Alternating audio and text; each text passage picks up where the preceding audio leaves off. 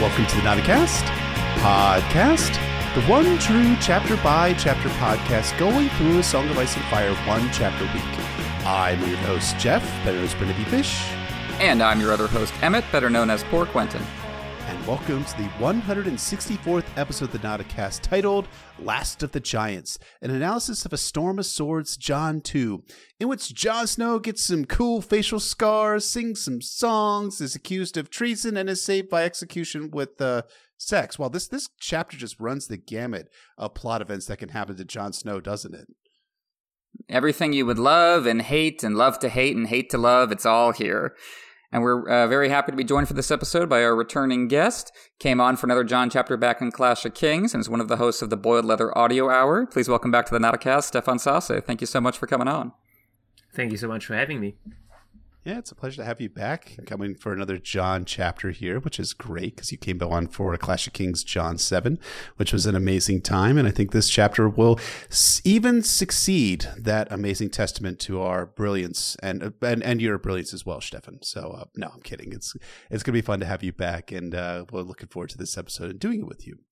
So, as always, this episode is brought to you by our not a small council, our Hand of the King Wolfman Zach, Grand Maester Tim Bob, troubleshooter of systems and designer of circuit boards. Lord Commander of the Kingsguard Mark M. Sir Keith J. Master Whisperers. Lord Philip the Merciful, Master of Laws. Archmaester June, Healer of the Lesser Poxes, Ragan Michael, War of the North, Nelson Hammer, Prince of Dragonscone, Scarlet, the Yellow Woman, and Mistress Whisperers, Lord Micah, the Quilled Lion, War of the West, Harold the Golden Tooth, Master of the Banefort, and the Kraken's Bane, Lord James, the Gem that was promised, Lord Jake assisted to the head of the king, Lady Zine of Lyrium, Sir Jack, Lord of Sir Arthur Dan, Prince Breaker Targaryen, Sad Prophecy Boys Club, Kelly, Warden of the East Bishops of Old Bay of Crabs, Stephen the Steadfast, Master of Hounds, the Blue Winter Rose, Knight of Highgarden, Lady Stephanie, Lord Carlos, Lord Andrew the Restless, the Priest of the Drowned God, Sir Sorcidelica, Sugar Tits Dent, the Trogdolite Warrior, Laura Pension for Nostalgia, Queer, Alex, Queer Alex, Beyonce's favorite stand, Herald of Sherbra, and Bachelor Chromatica, Exalter of Plaque Lives, and Defender of Trans Lives, Rainbow Commander, the Ladies and Gentlemen, and the Notacast Non Binary, Not an Army.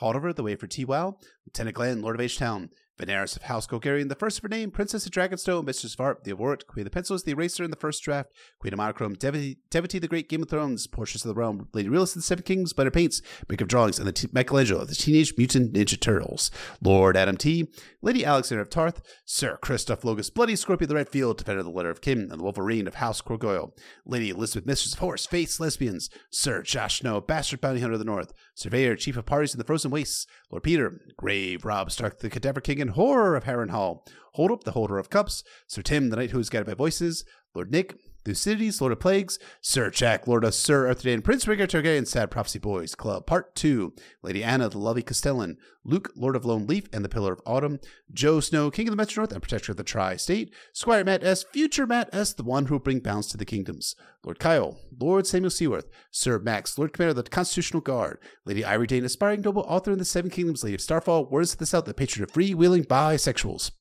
Lady Jamisa she who suggests the coconuts migrate. Lord Christopher Arundel, official ice magic deliverer, the valiant, pungent reindeer king, keeper of feisty pants, and prince consort to his ginger sweet love, Queen Anna. Lord Sir Septon Brothers, Sir Grizzly Adams, the King's Justice, Ward of the Kingswood, and Sheriff of the Seven Kingdoms, Lord Anonymous II, Lord Tyler, the Prince that promises wait patiently for the winds of winter, Lord D.B., Sister Winter, hopeful romantic and unrepentant shipper, Lord Monsef, and the severed head of a Targaryen prince rotting on the council walls. Thank you to all of our not a small counselors. Thank you, counselors, as always and our spoiler warning. As he said, every episode will potentially be talking about all published books. That is the five novels, three Duncan novellas, histories, interviews, the Windsor sample chapters, as well as Game of Thrones TV show. Anything and everything. Our question this week comes from Joe Snow, King of the Metro North, the small council patron, who asks, Wanted to send a question that you guys can hopefully answer before a Jon chapter.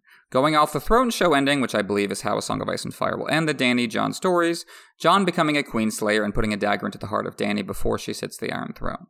What POV chapter do you think we'll get on John plunging the dagger? We got a run through of John's mindset when he is sent to assassinate Mance, or will we see this from Danny's POV, or even a third party like Bran warging into Drogon just long enough to keep John alive? Which POV do you guys think it'll be? Love the podcast, guys, and keep up the excellent work. That's a very interesting question. Uh, I'll turn it over to our guest first. Stefan, what do you think of that? Who, if we get a, that John Danny assassination moment in the books, whose eyes do you think we'll see it through? If this happens the way it does in the show, only John's point of view character makes any sense to me. This is essentially what we get in the show as well, by the way.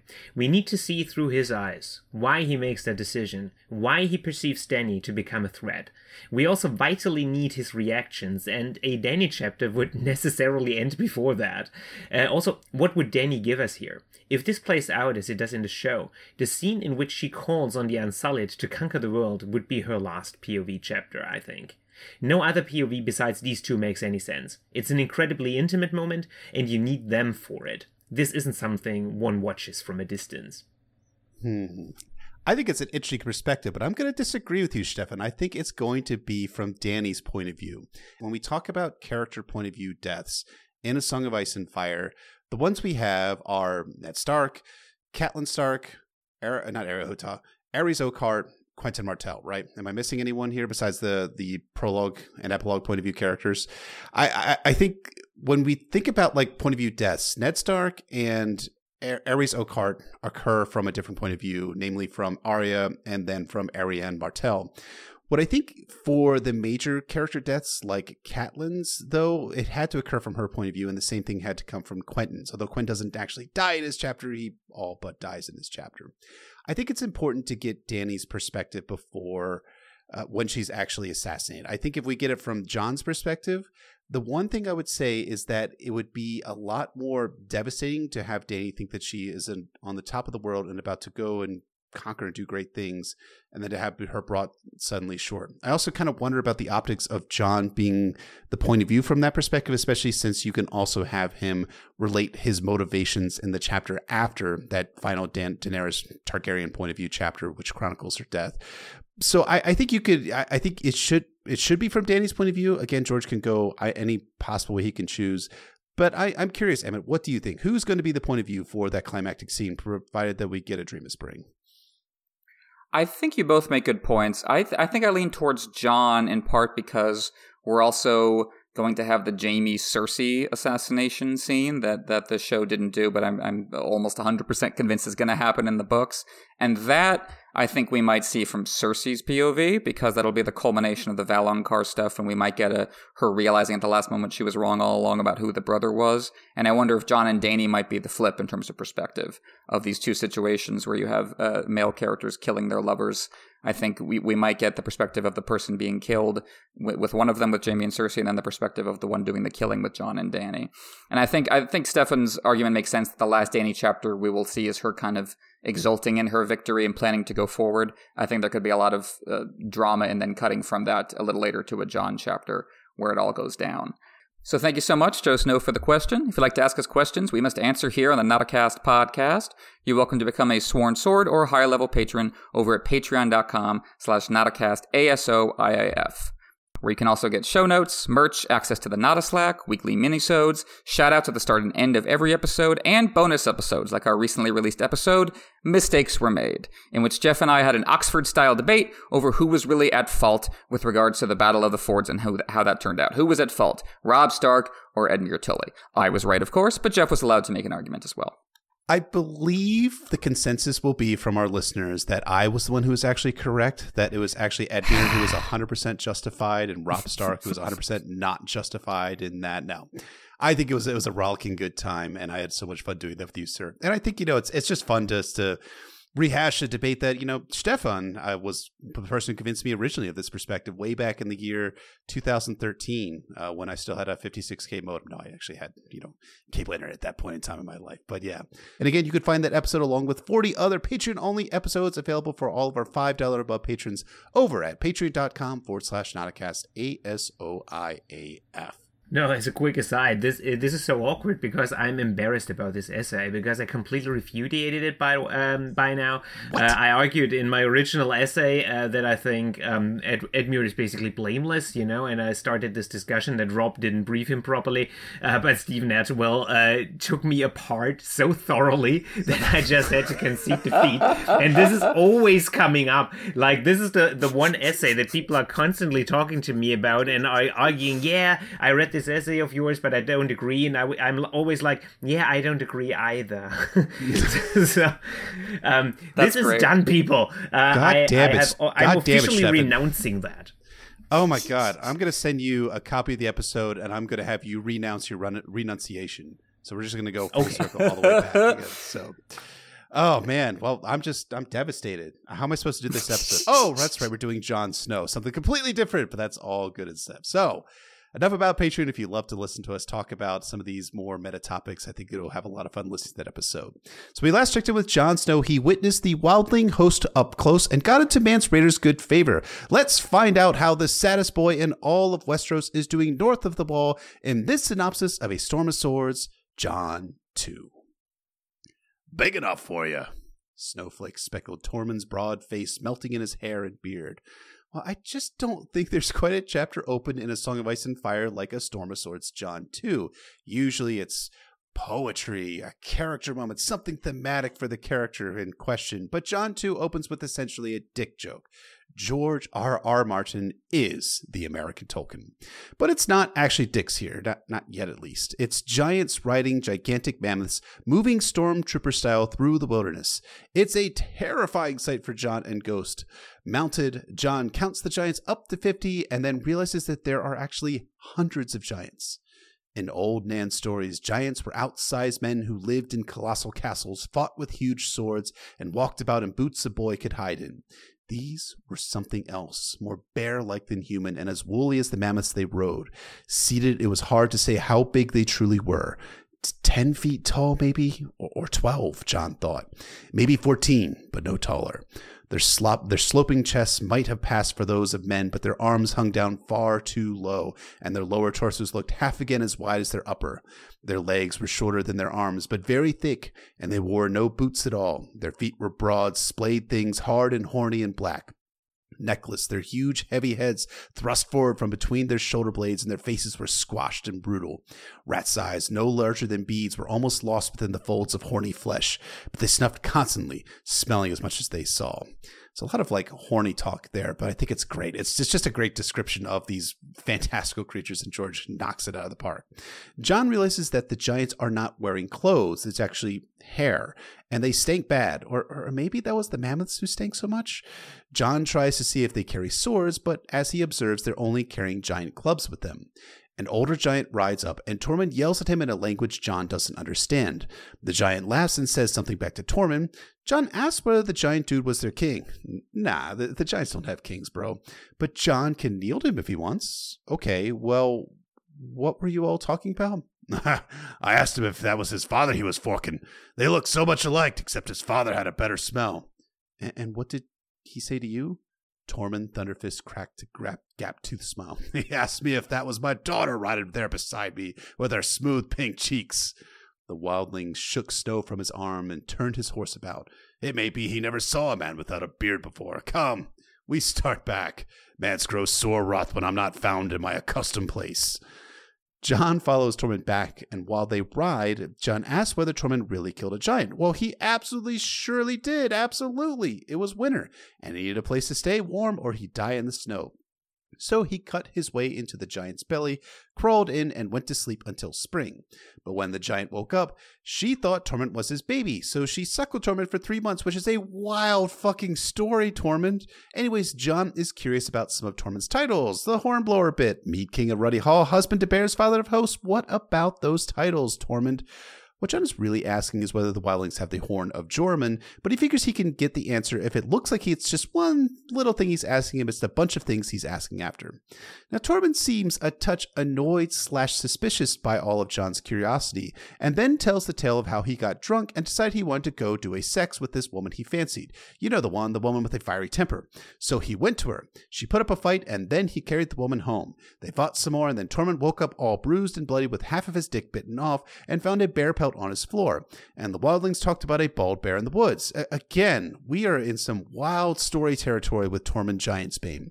Anyways, John, does the Night's Watch castrate you when you arrive at the wall? Jon's like pretty outraged by this and says, no, absolutely not. Okay, so then why, John, are you refusing Ygritte's advances? Everyone knows that she's into John something fierce. It's too bloody plain, thought John, and it seems that half the column has seen it. He studied the falling snow so Tormund might not see him redden. I am a man of the night's watch, he reminded himself. So why did he feel like some blushing maid? You see, John was around Ygritte most days and nights. Mance put John into Tormund's band, and every night Ygritte slept next to John and even draped herself over John one night. John finds Ygritte warming him and also heating up his nether regions too.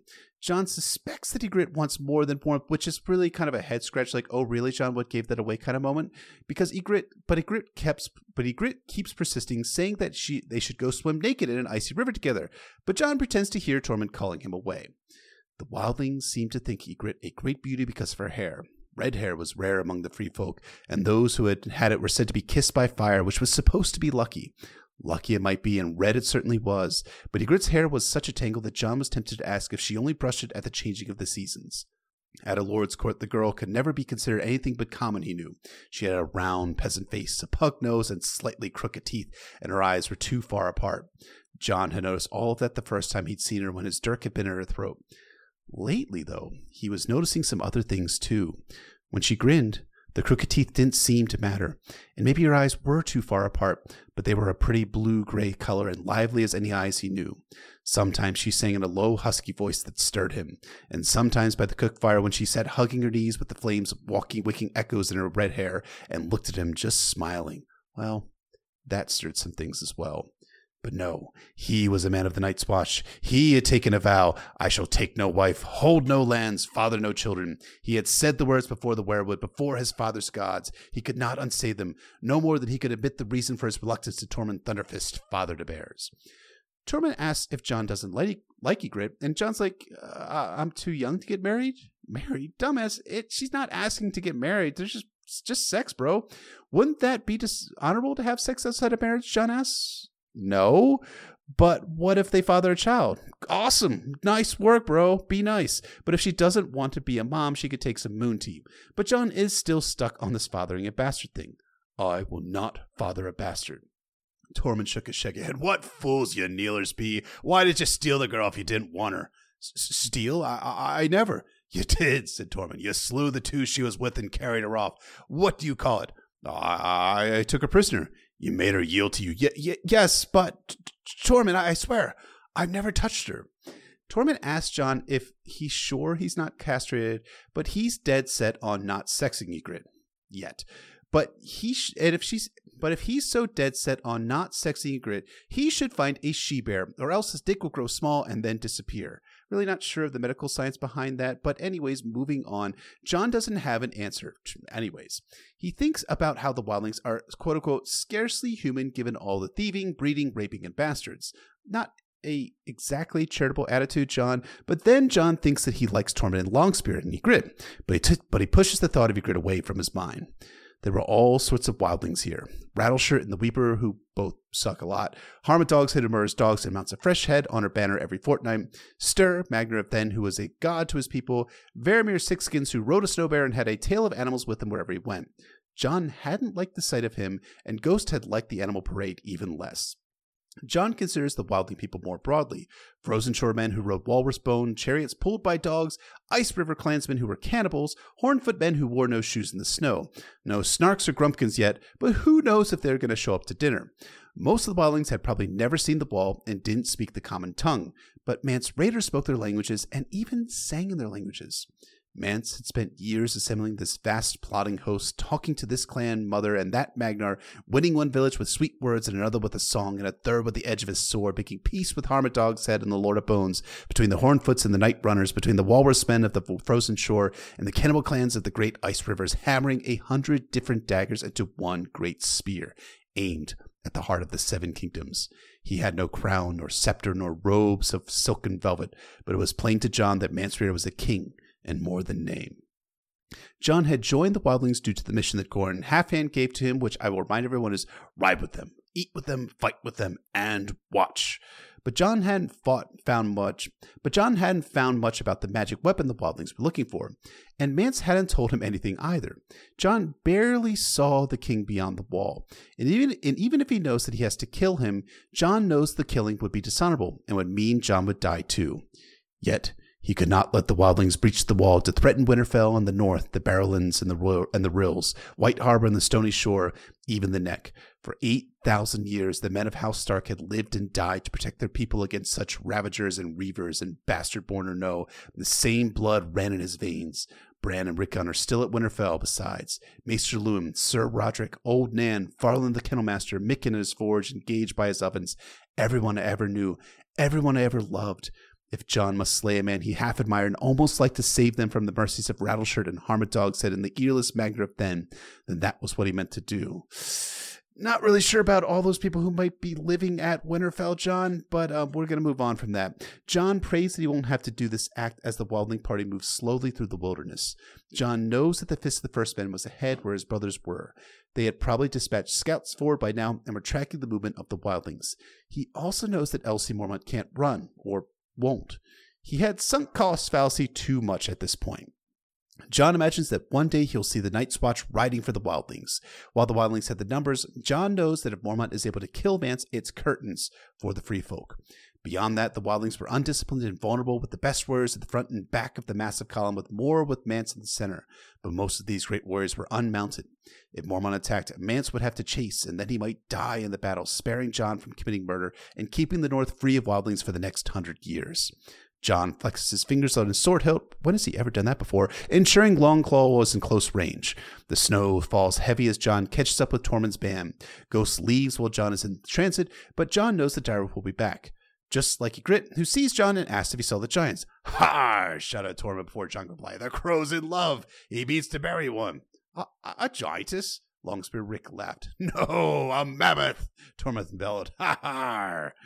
Ygritte approaches Jon, and Jon recalls that she told him that she was three years older than him, but she was much shorter than him. He also thinks about her status as a spearwife and how she reminded him of Arya. Anyways, now that Ygritte is here, she's got something to say, or should I say, sing? And this time it's The Last of Giants. And I'll spare you my mellifluous tones, but the song is about how men hunt giants, and the last one sings about how everyone is dead, everything is stolen, and the men have hunted and fished their ways toward a giant genocide. Fine. Fine, fine, fine. The people have spoken. I, I'm imagining it anyways. I'll sing the last few lines. Oh, I am the last of the giants, so learn well the words of my song. For when I am gone, the singing will fade, and the silence shall last long and long. There were tears on Ygritte's cheeks when the song ended. Why are you weeping? John asks. It was only a song. There are hundreds of giants. I've seen them. Oh, hundreds, she said fiercely. You know nothing, Jon Snow. You, John! But suddenly there's a sound of wings and there's a flurry of blue gray feathers all around John's face as a bird beak and talons bite and scratch into John's face. John panics and falls from his horse as Eagle hangs onto John's face. The next he knew, he was on his face with a taste of mud and blood in his mouth, and Ygritte kneeling over him protectively, a bone dagger in her hand. He could still hear wings through the though the eagle was not in sight. Half his world was black. My eye, he said in sudden panic, raising a hand to his face. It's only blood, Jon Snow. He missed the eye, just ripped up your skin some. Jon's face throbs as Tormund bellows at the Laura Bones to leave Jon be. But Rattleshirt tells Tormund that he's here for Jon. Come and get him, Tormund says. He'll have to go through Tormund to do that. Rattleshirt tells Tormund to stand aside as Mance Rayder wants John. So Tormund tells John that, yeah, bro, you should go. But Ygritte protests that John is bleeding. John says he'll come. Ygritte is also going to come too. And John makes sure that he has Longclaw in hand before he departs. They gallop two miles through swirling snows as night begins to fall. But through the snow, John sees a familiar hill ahead, the fist of the first men. The eagle screams overhead, and a raven looks down on the riders. Was this Mormont's work?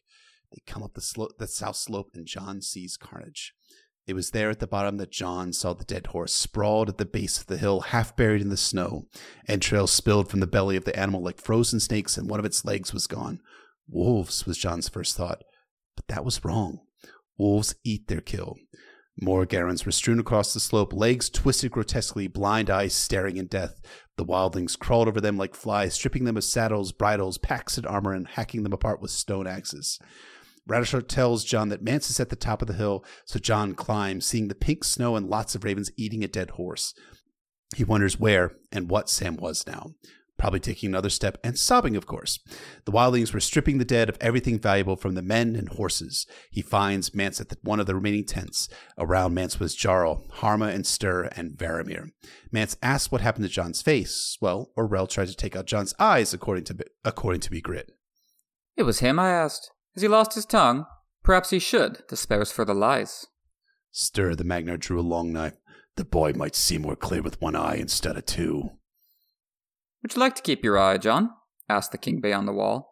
If so, tell me how many they were. And try to speak the truth this time, bastard of Winterfell.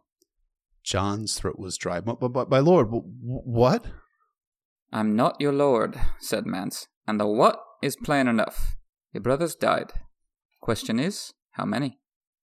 With much difficulty, John answers 300 of us. Oh, it's us now. No, no, no. John didn't mean to say that. What he really meant to say was them, 300 of them. Mance asks Harma how many dead horses. Between 100 and 200 dead horses.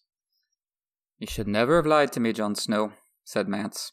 I, I, I, I, I know that. What could he say? Mance asks who was in command. He doesn't think it's Rykker or Smallwood or Withers. Who? John asks if they found his body. Next time you answer me with a question, I will give you to my Lord of Bones, Mance Rayder promised John. He stepped closer. Who led here? One more step, thought John. Another foot. He moved his hand closer to Longclaw's hilt. If I hold my tongue. Reach up for that bastard sword, and I'll have your bastard head off before it clears the scabbard, said Mance. I'm fast losing patience with your crow. Say it, Ygritte urged. He's dead, whoever he was. John's frown cracked the blood on his cheek. This is too hard, John thought in despair. How do I play the turncloak without becoming one? Qhorin had not told him that, but the second step is always easier than the first. The old bear, he said. Harma disbelieves John and asks who holds Castle Black now. Bowen Marsh, John says immediately. Mance thinks that's awesome because then they're just about to win this goddamn war. John says Mormont commanded and was lying in wait for, uh. Me? finished Mance Rayder. Aye, he was. Had I been fool enough to storm this hill, I might have lost five men for every crow I slew and still counted myself lucky. His mouth grew hard. But when the dead walk, walls and stakes and swords mean nothing. Cannot fight the dead, Jon Snow. No man knows that half so well as me. He gazed up at the darkening sky and said, The clothes may have helped us more than they know. I'd wondered why we suffered no attacks. But there's still a hundred leagues to go, and the cold is rising.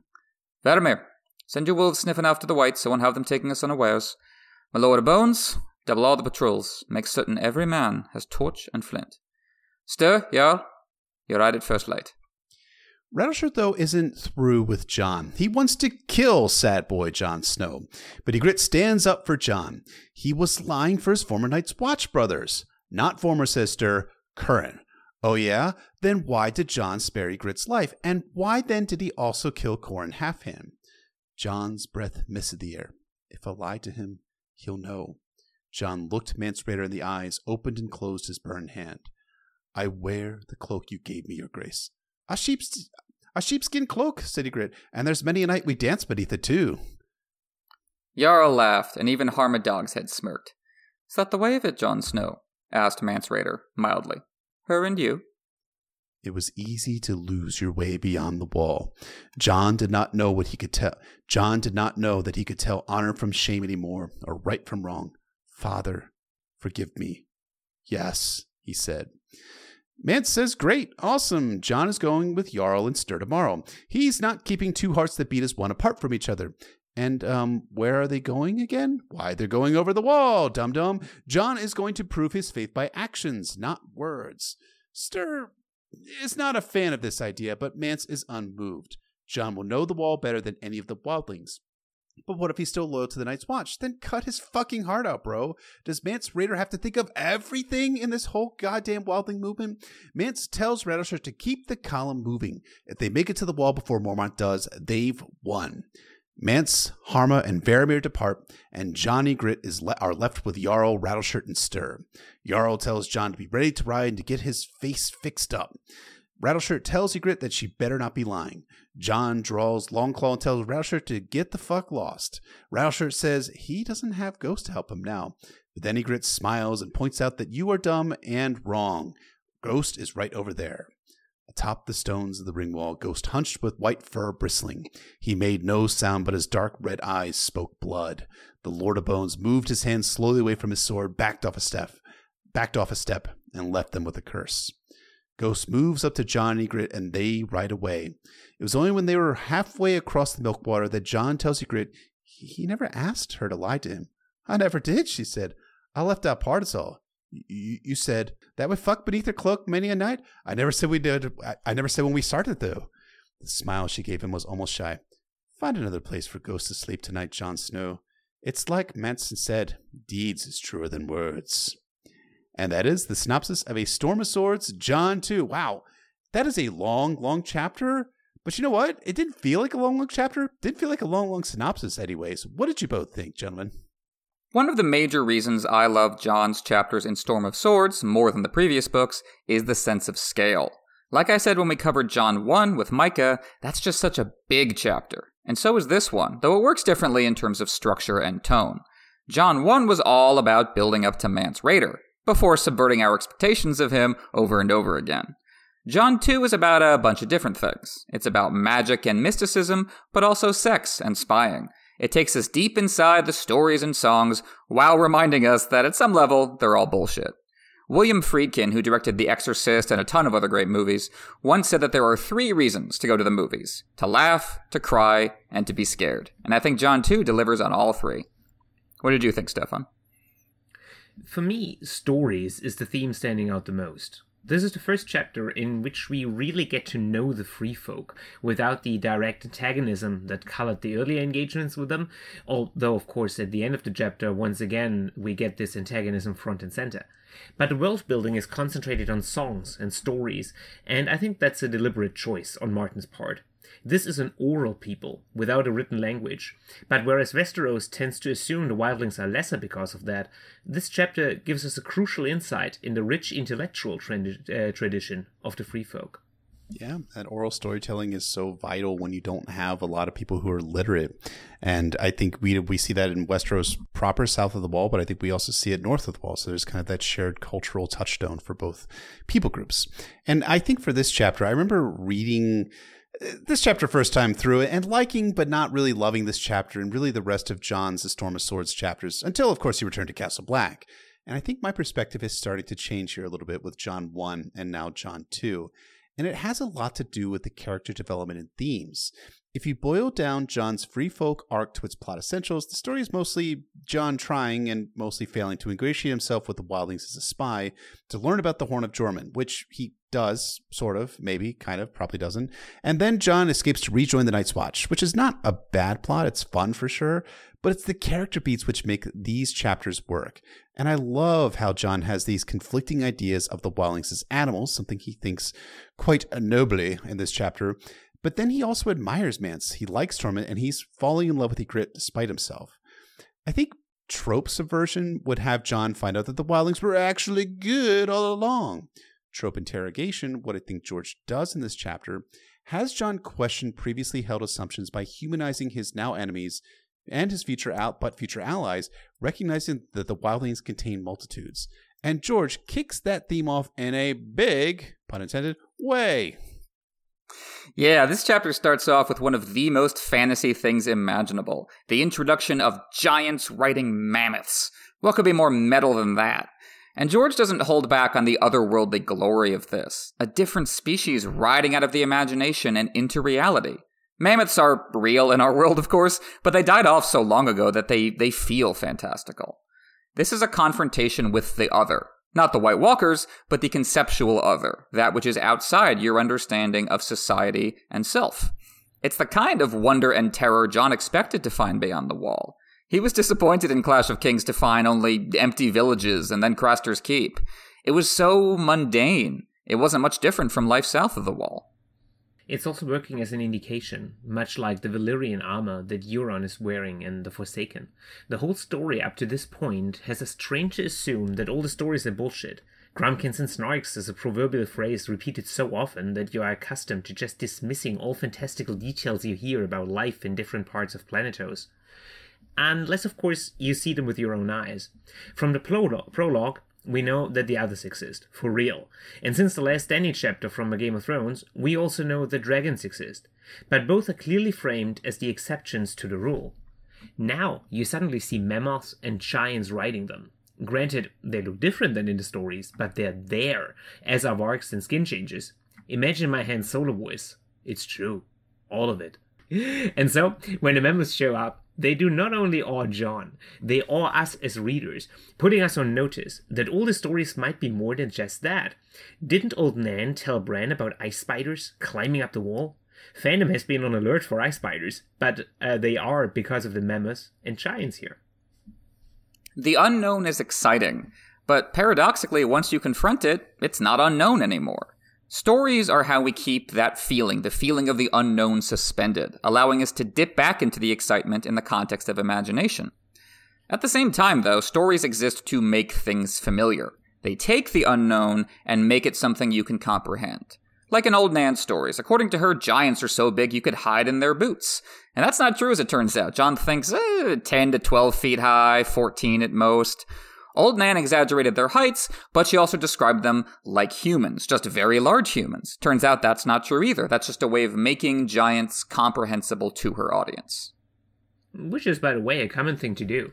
We mm-hmm. assume us as the standard and then extrapolate from there. You can see it in science fiction, where aliens are usually very human like, if sentient, or like bugs and mammals, if not. It's also a common mistake in our own history, when we look to ancient human lifestyles, either in old civilizations or even prehistoric times. Just have a look at a Renaissance painting of Roman history. The people are looking like the contemporaries of the painter.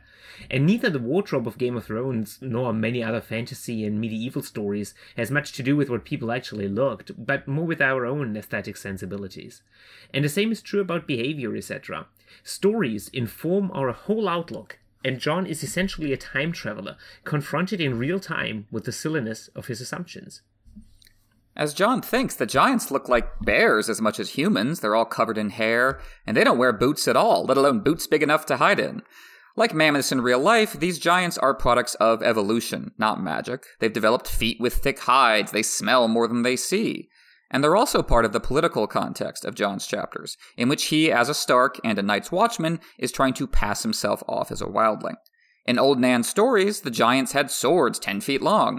In reality, they used tree trunks as clubs, because as John said in Clash of Kings, wildlings did not mine or smelt, and there were few smiths and fewer forges north of the wall. But you can't include that in the stories because then kids might start to wonder why that is. Why are there more forges south of the wall? Why are more valuable resources down here? Whose interests are served by this division, etc. In other words, bedtime stories function as propaganda. And George is uneasy about the power of narrative even as he wields it so effectively. John's perspective on the stories he was told is inextricable from his understanding of how power works, or how it ought to work. He sees the most impressive looking giant and assumes well, he must be their king, just as he assumed the wildling king would have to look impressive. John has to unlearn those instincts. As Tormund says, his kneeler's knees are just itching for someone to kneel to, because that's how he makes sense of things and of himself. He's got to serve someone, or who is he? I wouldn't necessarily say he wants to serve. In this case, his knees bend to the Lord Commander and the Watch. Kneeling is at the same time more restricted and more broad than that.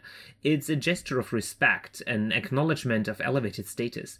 It only comes with power through the actual feudal power relations. That, however, makes it even more pernicious in the eyes of the wildlings and the giants. Giving and receiving orders isn't a problem per se. They have leaders after all, and even a king. What they can't abhor is the idea of their leaders being exalted. That's why they mock the notion of kneeling. That's why they almost ritually show the limits of their leaders. It's a behavior that's known from tribal societies all around Earth and especially of the past. You ritually dethrone, mock, and demote your betters, so no lasting superiority can be achieved. The same here. Mag the Mighty commands respect, yes, but it's for his deeds, not his status, that is granted. The same is true of Mance Rayder not to romanticize that too much, of course. We see the negative side effects of this with the Dothraki, for example, and the violent ripple effects that can come from it. Across the cultural gap embodied and enforced by the Wall, Jon is as much a stranger to the giants as they are to him. Mag the Mighty asks Tormund if Jon is his daughter, what with those smooth pink cheeks. He's never seen a man without a beard, Tormund says. I mean, that might make sense. Up here, who would shave off your natural protection against the cold? Gender roles work differently in this world because gender roles are not immutable, they're performances. Then again, some things don't change. Tormund and Mag turn out to just be shit talking each other like friends do everywhere, just in a different language than John is used to. And for all that Tormund pokes fun at John for being a kneeler, I think Stefan totally has a point. Tormund also says that Mance gets pissed off when Tormund isn't in his, quote, accustomed place. So John is engaged in the same process we are as readers, measuring the gap between expectations and reality. This, by the way, echoes the sentiment of his very first chapter in the Game of Thrones, where Jon remarked that as a bastard, he had to be especially astute in reading those these differences, feeling them out and using them to his advantage, or at least avoid disadvantage. He's uniquely qualified for this kind of situation. He has to uh, look at the image and think about what might be underneath it. So even as the giants and mammoths fulfill Jon's fantasies, they also remind him that his favorite stories were incomplete by design. Yeah, and I think part of the reason why the start of this chapter is so compelling is because it works so well to undercut John's biases. It's continuing that theme from John's first chapter in A Storm of Swords, where John begins to see the wildlings not just as the monsters from old Nan stories, but as flesh and blood human beings the stories that John grew up with were, were little more than fairy tales or even folk tales. I mean, if you think about it, Old Nan's story of giants being large enough for a boy to live in is likely a callback to that story you probably heard from maybe your, your grandmother growing up. I don't know if Steph, Stefan, you heard this, but The Little Woman Who Lived in a Shoe, a silly poem with potential origins to Shakespearean England about a little woman who raised a family in, in a giant shoe yes, this is a real this is a real part of, of of the Western canon here. The hearers of that poem knew that the poem was nonsense, but John bought into Old Nan's tale without questioning, which is just hilarious if you think about it. The giants, as John finds out, have culture, they have intelligence, they communicate, they speak, and they also laugh. They aren't legendary monsters, much as the wildlings aren't monsters either, at least as a people group. As individuals, they absolutely can be monsters. One wonders whether all of George R. R. Martin's statements about unicorns in The Winds of Winter is going to do something similar in dispelling the myths surrounding the Skagosi. As George has said, unicorns are going to be a big part in The Winds of Winter, and they're going to be much different than the unicorns that we see in regular fantasy and fiction. And I think the giants and the mammoths in Storm of Swords John 2 work as a way to undercut John's biases, much as what we're going to see for the unicorns and Davos's likely chapters in The Winds of Winter are going to undercut the biases associated with the Skagosi as cannibals and such. But back in Storm, John is confronted with the truth of the giants who ride mammoths, much as he continues his confrontation with the wildlings and who they really are. And the confrontation is built in his own internal dynamics and what he is experiencing versus what he has learned from his peers and from his superiors at an earlier age. To, cons- to continue dispelling John's notions about the wildlings, we open the chapter to probably, I think this is this is universally true, probably the most sympathetic wildling possible. Tormund Giant's Babe, or, or Tormund Giant's Bane, one of the two, both at the same time. Exactly, both at the same time. I love how Tormund just undercuts the epic feeling of the giants riding mammoths by asking John, eh, big enough for you? Like you said, just cracking a dick joke in this awe inspiring moment. Because undercutting epic feelings is what Tormund does. He's a character with one foot in the stories and one foot in reality. He's fully aware of that contradiction, and he delights in it. When we met him in John's first chapter in the book, he insisted on Mance listing all his titles. You might think that makes him pompous and arrogant, but the opposite is true. Tormund brings the stories down to earth, rooting the legendary and the fantastical in the ordinary functions of the body. Eating, drinking, sleeping, fucking, the things people have in common, north and south of the wall, everywhere really. Tormund also makes very clear that he's at best to be taken half seriously. His larger than life persona hides the deep seriousness underneath that will come out in A Dance with Dragons, but the tall talking that he even includes in his list of titles as if to mock everyone around him serves to bridge the divide between being legendary and being accessible. It allows an outsized, almost exalted position within the wildlings while giving them license to constantly mock and belittle him. It's one way to straddle that line in their society Never would they accept a leader who truly thinks and acts like Tormund, the legend. But the guy with his one foot in each camp approach, they can get behind. You can always wriggle out uncomfortable conversations by saying, it's just a joke, while enjoying all the fruits of following a legendary leader. In that way, he works the same way as the old right, which is, of course, where the comparison ends, but it's a clever leading strategy. And John starts uh, breaking down that persona. He starts with Tormund's first title, Giant's Bane. Is it true that Tormund killed one of the giants he was just so friendly with? Nope. The true story, or so Tormund says, is that he was caught in a storm, cut open a sleeping giant's belly, spent the winter in there, and then suckled at her breasts for three months when the giant woke up and thought he was her baby. This is pretty clearly bullshit. Look, I know giants are a different species. They're a fantasy species. They can work any way George wants them to. But I feel confident in saying you can't just cut open their belly while they hibernate, get in there, and then have them wake up months later with no issues. It's a deliberately silly story. Tormund earlier made fun of John and Mag the Mighty, and now he makes fun of himself.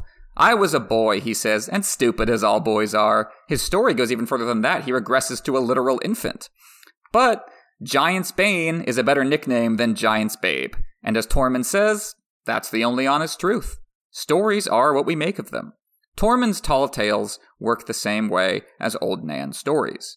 They have a kernel of truth, the bard's truth. The rest is make believe. Stories can bridge the gaps between us. By telling this ridiculous version of the story, Tormund is demonstrating that he trusts John. I don't need to act like a badass in front of you. I'll let my guard down and be vulnerable. This makes him more likable than someone who actually killed a giant, like Stannis' man Godry the Giant Slayer, who hunts down a giant fleeing from the battle. So, despite Tormund's story still being transparently false, it creates something real a bond of affection. And that's how Song of Ice and Fire works too. Exactly. And to drive the point home, I don't get the impression that John is the first one to hear this true version of how he got the nickname. I would wager some bronze arm rings that everyone in his band heard it three times over at least. But once again, it serves to allow him, and crucially also his band, to brandish a title like Giantsbane and strike fear into the hearts of rival uh, rival raider groups. Rival raider groups, that, that's one. Um, and whenever someone calls them out, they can laugh and refer to the origin sto- uh, story. Stupid you, falling for a joke. Same with Jon here. Either the Night's Watch fears the Giantsbane, or they're so stupid that they even get don't get a basic joke. Win-win for the raiders. Yeah, and just to emphasize something you were saying earlier, I think the larger thematic note about Tormund's ridiculous story is how it shows him as a pretty good guy, all things considered. By and large, the villains of the Song of Ice and Fire hate laughter and they despise being the butt of jokes. Tywin Lannister, Theon Greyjoy, and A Clash of Kings. The more noble characters tend towards not taking themselves as seriously and allowing themselves a laugh at their expense. Tormund is there to not take himself seriously, to demonstrate the jolly nature of being silly, which is great. At the same time, this works well with Jon's story from A Game of Thrones and how Jon initially being hated being called Lord Snow by Alliser Thorne. Back then, Tyrion counseled Jon to make the name part of his armor, to wear the mocking name that Alliser bestowed on him proudly and join in on the joke. That caused John to accrue friends with his Night's Watch recruits, where he was earlier isolated and alone. Now, there's a possibility that maybe Tormund in his younger days went through a similar character evolution, where he was called Giant's Bane by his fellow wildlings as a mocking epithet. But he took on the name and made it part of his identity, making it part of a larger than life persona. Now, interestingly, Tormund himself could be inspired by stories in real life, namely by Norse Norse myth, Norse myths. That's the word I'm looking for. Norse myths those stories that were told by by Scandinavians back in the day, because there was a character who had a similar name as Tormund Giantsbane, Thor Thunderfist. You might have seen him in some of the Marvel movies. In Norse legends, Thor came upon the giant Scry- Scrymor while traveling the forest. In a wild series of events, Thor is wakened by a sleeping giant snoring, fights the giant for snoring, who laughs at him three times over, realizes that it's Loki in disguise, which enrages Thor, who tries to murder Loki as the giant before as the giant and who tries to murder Loki as a giant before the giant and the castle the giant is staying at disappear. Again, I know there are probably some Norse mythology people who listen to this podcast who are just shrieking in horror at my summation of the story because it's very dense and I don't understand it really all that much. But at the same time, I think George is borrowing some inspiration from Norse mythology, from real life stories, in crafting this ridiculous story about Tormund Giantsbane based on an even more ridiculous Norse myth. Stories like that can also, however, reinforce the gaps between us as well as closing them up. There's that propaganda effect I mentioned earlier, and stories can also be weaponized in a military context.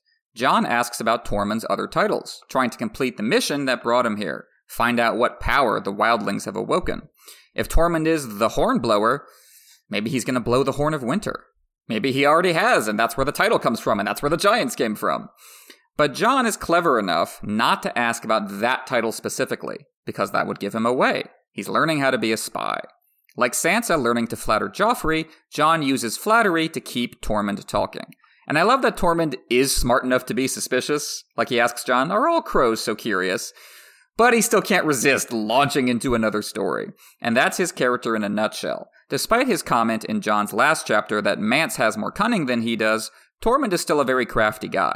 Despite his goofy, rambly persona, nothing escapes Tormund's notice. He didn't just happen to pick Husband to Bears as the next title to explain through story. He picks it because he wants to talk to John about sex. That's also Tormund in a nutshell. He uses mm-hmm. all his political craftsmanship to inquire about John's sex life, gaining an almost pubescent joy from making him squirm. You have to love a character like that. Absolutely. Tormund has this kind of intimacy with squeamish things that other Jon's other father figures don't have. He's kind of unique in putting John in this position. So, like Tormund's previous story, this story, the husband to bear story, is set in the middle of a fierce snowstorm. And you get the sense that, you know, most wildling stories are set in the middle of a fierce snowstorm. In the same way that in Dorne, they probably tell a lot of stories about survival in the desert, and in the Iron Islands, they probably tell a lot of stories about survival at sea. Everywhere you go, what makes stories dramatic is the threat specific to your environment that your local audience will know and understand. And if you are telling your story, you want to present yourself as someone who has mastered their environment. As with his giant tauntaun mommy, though, Tormund's story doesn't quite work that way. It's about abduction, what the wildlings call stealing a woman, but the specifics deliberately deflate any sense of tension. Tormund was just sitting around getting drunk and horny, and he doesn't pretend it was anything other than that. He braved the potentially lethal snowstorm for nothing more than that, because that's his highest cause. The details of what followed, viewed objectively, are a horror story rape followed by castration. But in Tormund's hands, it becomes a comedy. Part of that is, as with the giantess, the bullshit at the heart of it. Possessing animals with psychic powers is one thing, we've already seen that in this universe. But what Tormund says happened, the woman physically transforming from human to animal overnight, that does not seem to be part of this universe, not to mention bearing live young as the other species. So this is a fable, a purposefully unreal story that exists to illustrate a point. The point for Tormund, buried beneath the brag about how big his dick will forever remain no matter how much gets cut off, is that this is the story of John and Ygritte. John stole Ygritte, according to the wildlings, and I think they've got a point. Like, from their perspective, John held a knife to her throat, forced her to submit, made her his prisoner, and then spared her life. As far as Tormund is concerned, that's true love. That's an excellent point. Uh, Tormund uses his own story to both interrogate John and also learn Sad Boy something about wildling culture. The interrogation aspect of Tormund telling the story is kind of similar to what Mance Rayder did back in back to John in A Storm of Swords John 1. Tormund is testing John's reaction, in my opinion, seeing how John would react to the idea of stealing Ygritte. If he reacts negatively, then he looks kind of like a fake turncloak, doesn't he? But if he reacts positively, I think he looks even more like a fake turncloak. What John does is react with surprise because he's a neophyte to wildling culture and doesn't fully understand what was happening when he quote unquote stole Ygritte. And that was a genuine reaction by John, which allows Tormund to educate John about wildling culture.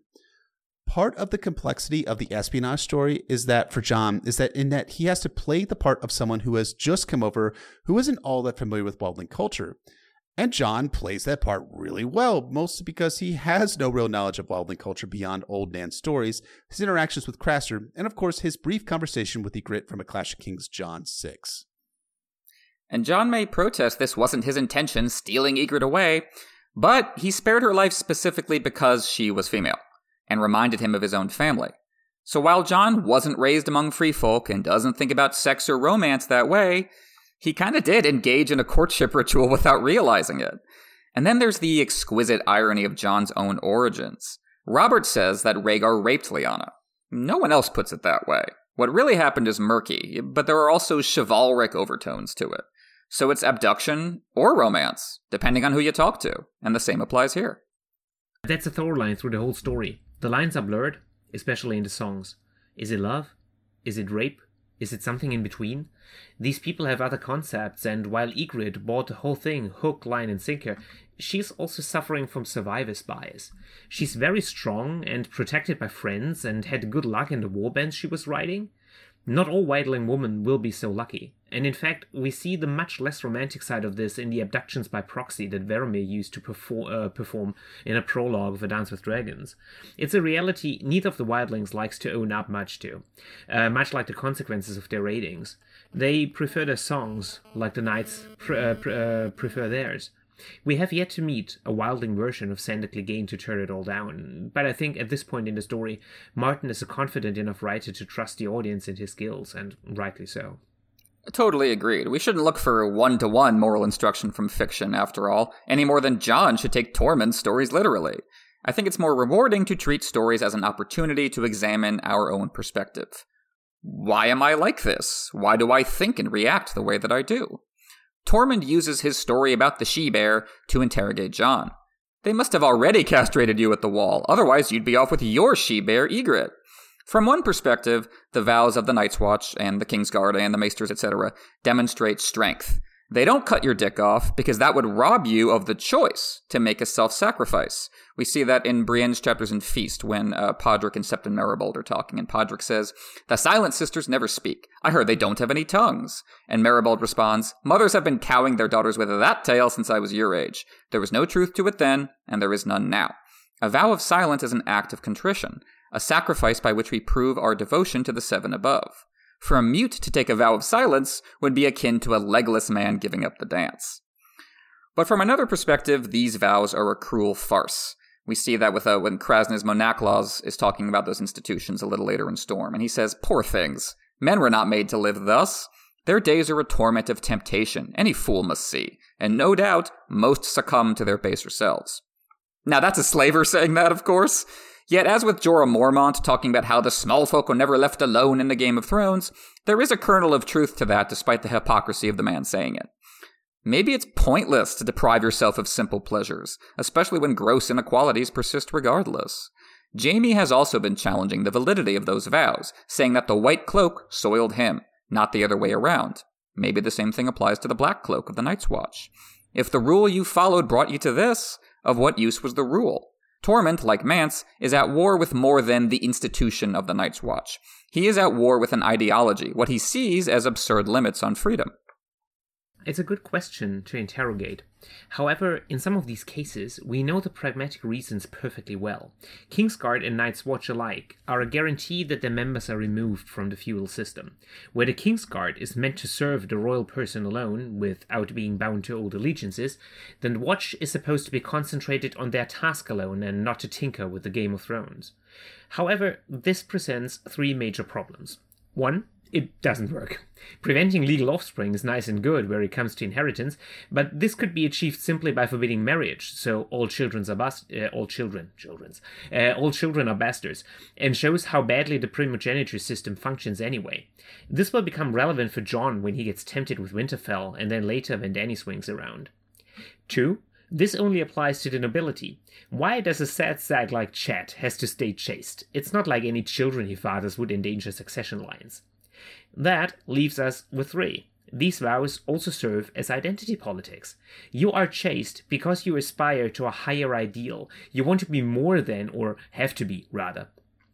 It's the part of the vows, methinks, that this is the most troubling aspect and the one Tormund and many other wildlings zero in instantly.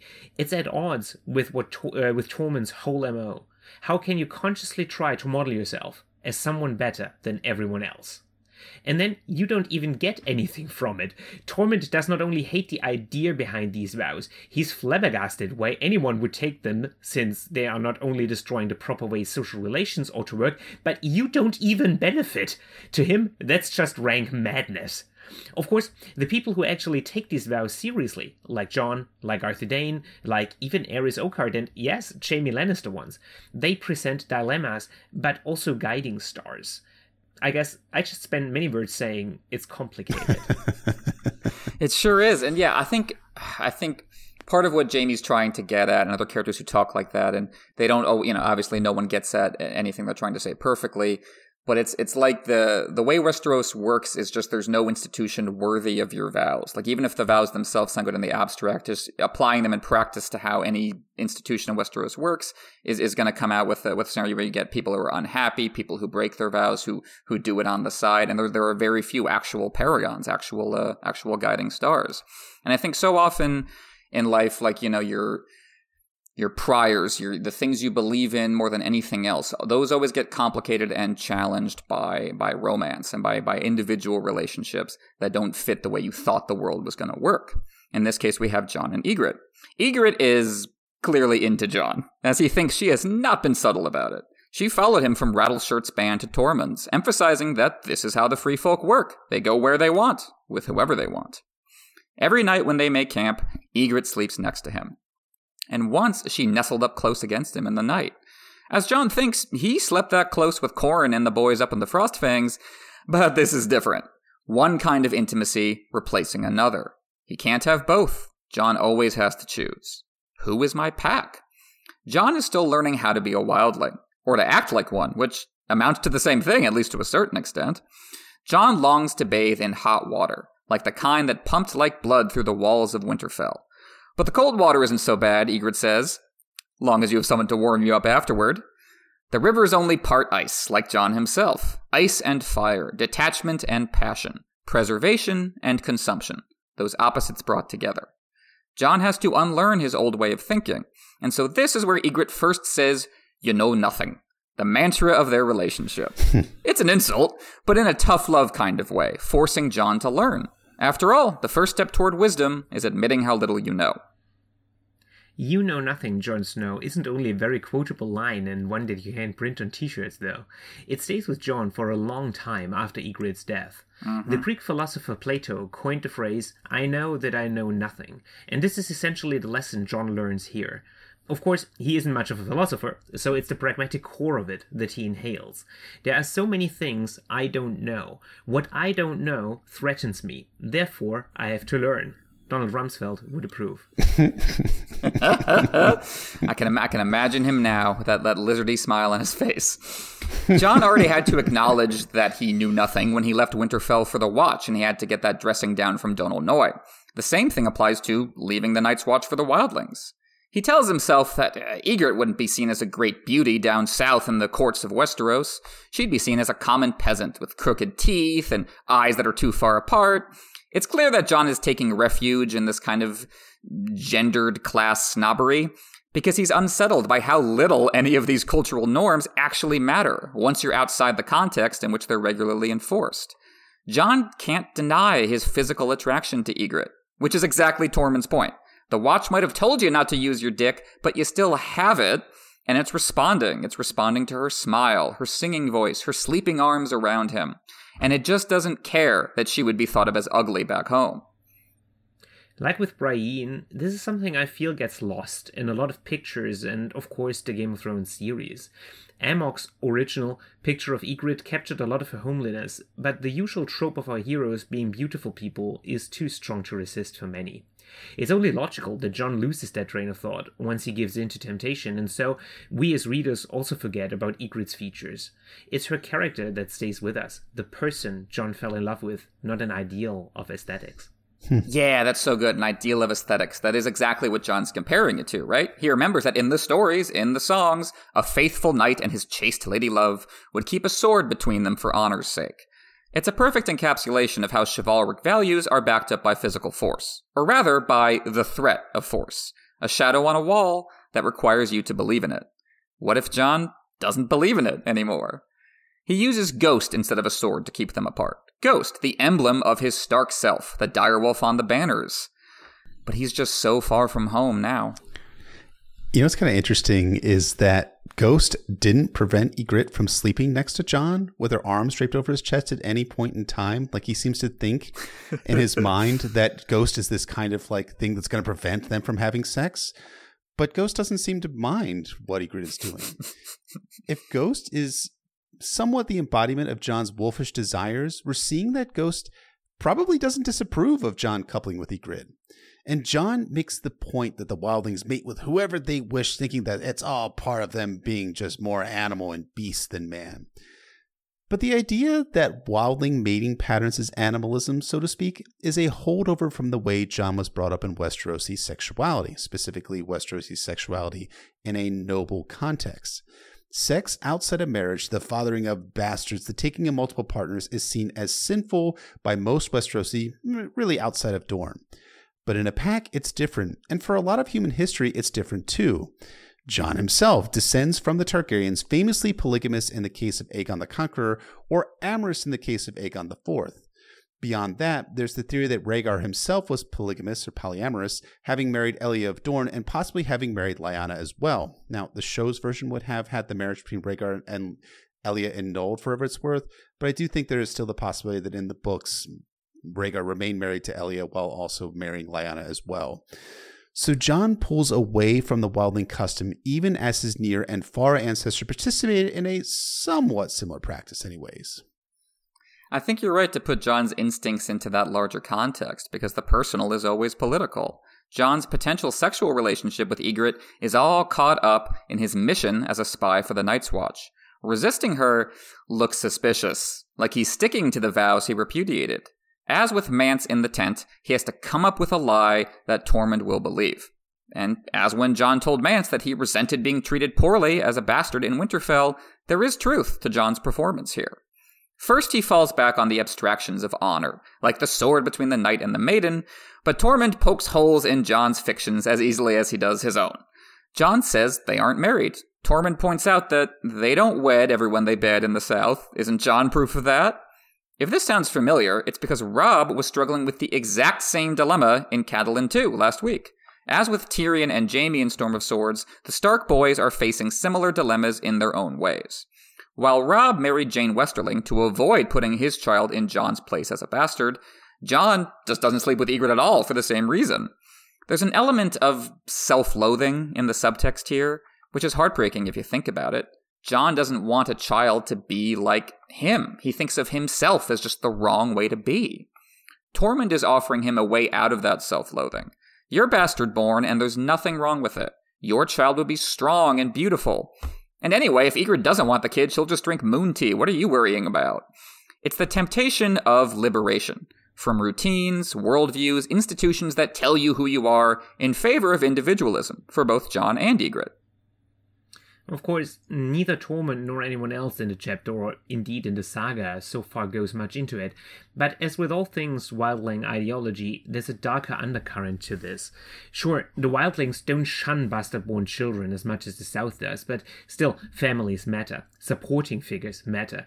Ygritte is a spearwife, changing warbands as she likes. She doesn't strike me as someone who has a large net of relatives to fall on, so if Jon would get her pregnant, she's basically a single mom in a war zone. Tormund's just go for it, lad, is the expression of male privilege in some way, and goes to show that even beyond the wall, patriarchy has its roots. Agreed. I don't think Jon, of the many mentors and influences Jon gets, none of them are perfect. All of them have blind spots, and all of them are cautionary tales to a certain extent. That's what makes it so difficult, is that Jon's psychology is just becoming this ever more elaborate Venn diagram of all these ways of being overlapping each other, and he's trying to find a spot where he can fulfill all of them. When Jon gets some time to himself to think, we see how conflicted he is. His expectations about the wildlings have been both challenged and confirmed. Accordingly, he feels like both a friend and a stranger. He likes Tormund, because how can you not? He likes Ygritte as well, as much as he tries to deny it to himself. As Qhorin Halfhand said, it was it's only fools like Thoren Smallwood who hate the wildlings. The rest of us understand they're just people. So it's difficult for Jon to conceive of them as his enemy, the people he was sworn to fight. And maybe they aren't the ones he swore to fight. LC Mormont, right before he gets killed, finally sees the light. The wall was made to guard the realms of men and not against other men, which is all the wildlings are when you come right down to it. Too many years, too many hundreds and thousands of years, we lost sight of the true enemy. And this is why I propose to come back for this chapter specifically. the last time you had me on, we talked about the Faustian situation that Ygritte's capture and subsequent offer set up. To recap, if there are laws to the wildlings, then you can treat with them, even make binding contracts. And back in the Clash of Kings, this was pure theory, based on a single encounter. One chapter later, the half hand confirmed it was true. But getting told something, even from sources differing as wildly as Ygritte and Qhorin, is one thing. Seeing and experiencing it, that's quite something else. And so, aside from all the stories we get, this chapter is the fulcrum in Jon's character arc, because it's here he gets to know the wildlings as a people, here where he realizes they are people, and we as readers do too. Without this realization, you cannot have Jon's plot in A Dance with Dragons.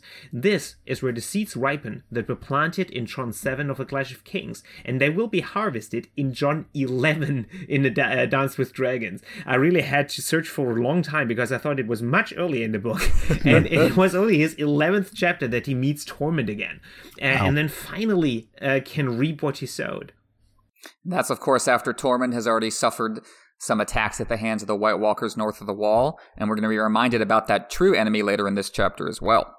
And then there's Mance Rayder, the king keeping it all together. We learn more about his legend here. Mance went personally, it seems, to all the many groups that make up the Wildling host, winning some with his sword and some with his songs, speaking the old tongue that the giants were speaking, as well as the common, making peace between enemy clans, making his people one. And I would argue this is the single most impressive political accomplishment in the series. Now, sure, the return of the White Walkers already had the Wildlings ready to run. They were primed for a new king beyond the wall.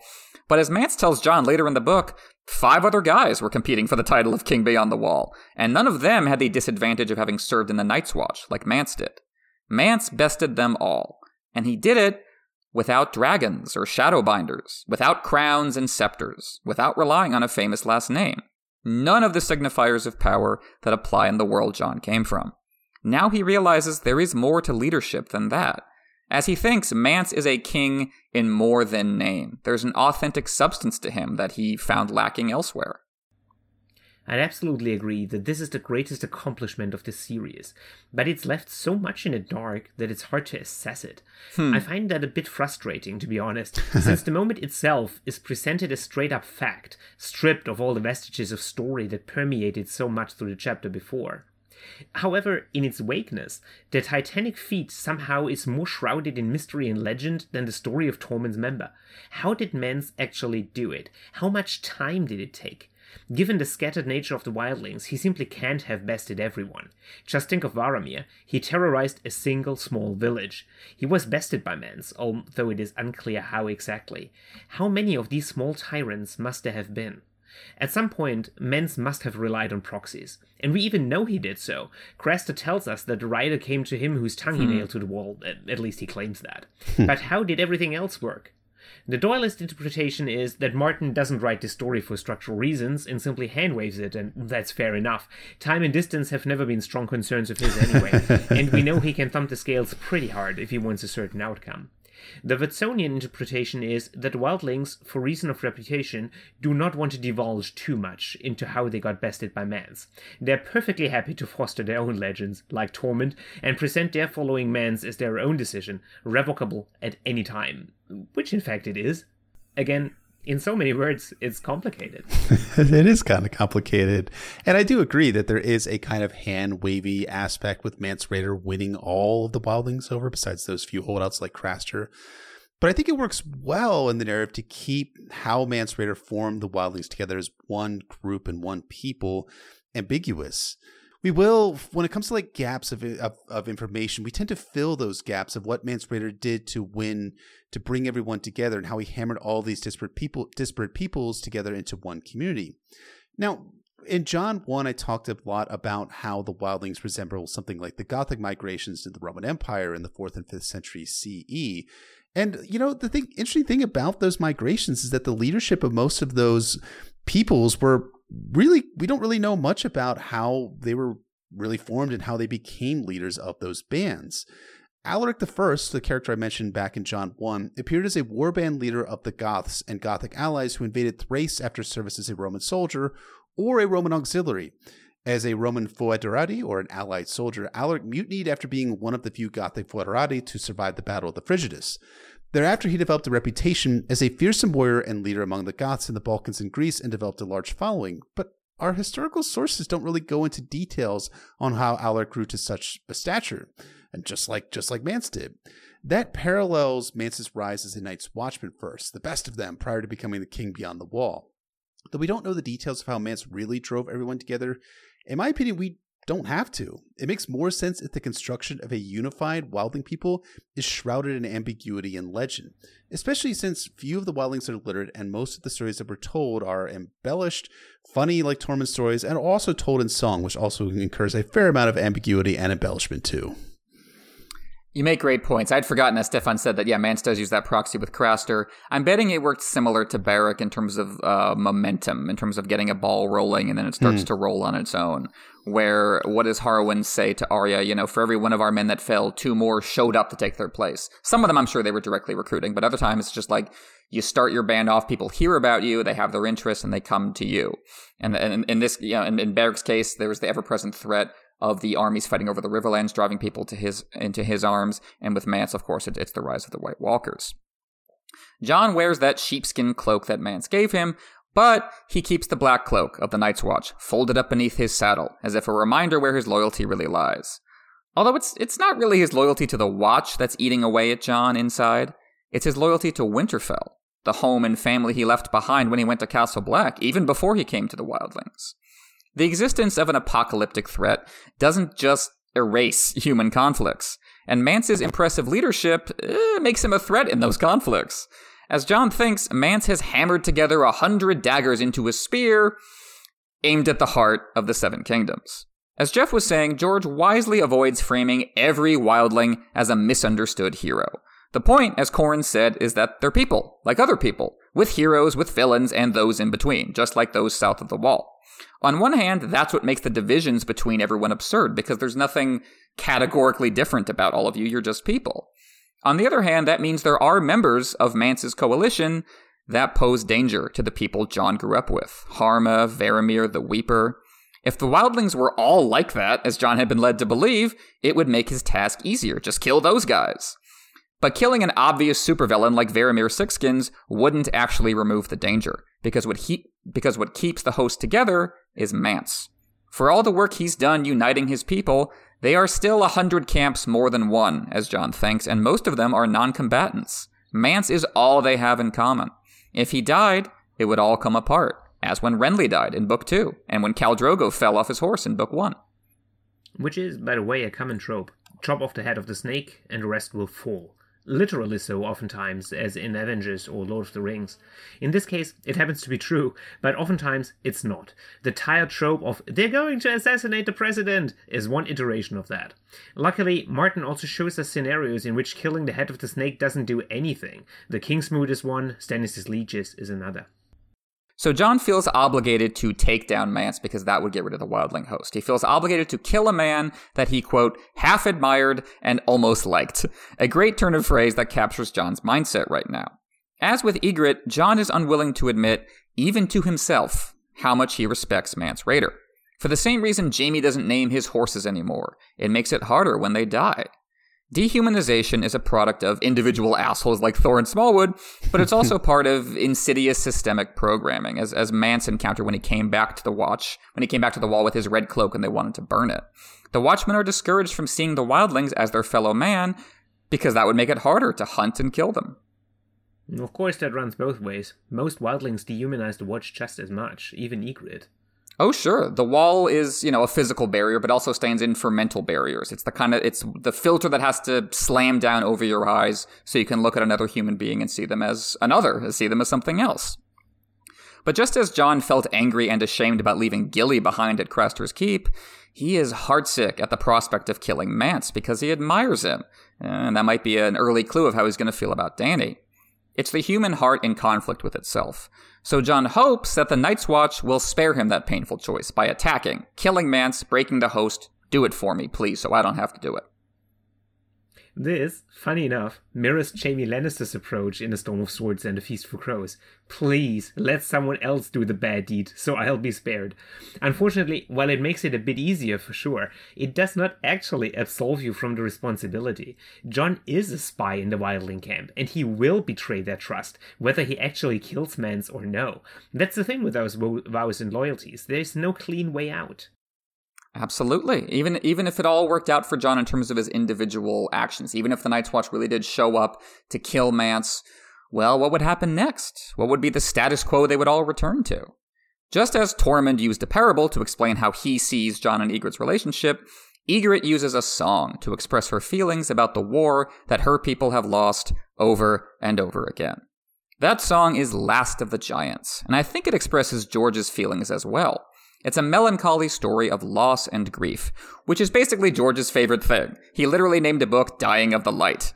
He got that phrase, of course, from Dylan Thomas and his novel Fever hmm. Dream, which we're covering over at patreon.com slash notacast for all our $5 and above patrons. That novel draws very heavily from Byron's poems. George loves these romantic poems for their expression of how hopeless the world can seem, how alone we all are in our struggle to find meaning. Last of the Giants is his contribution to those poems, smuggled into a folkloric song.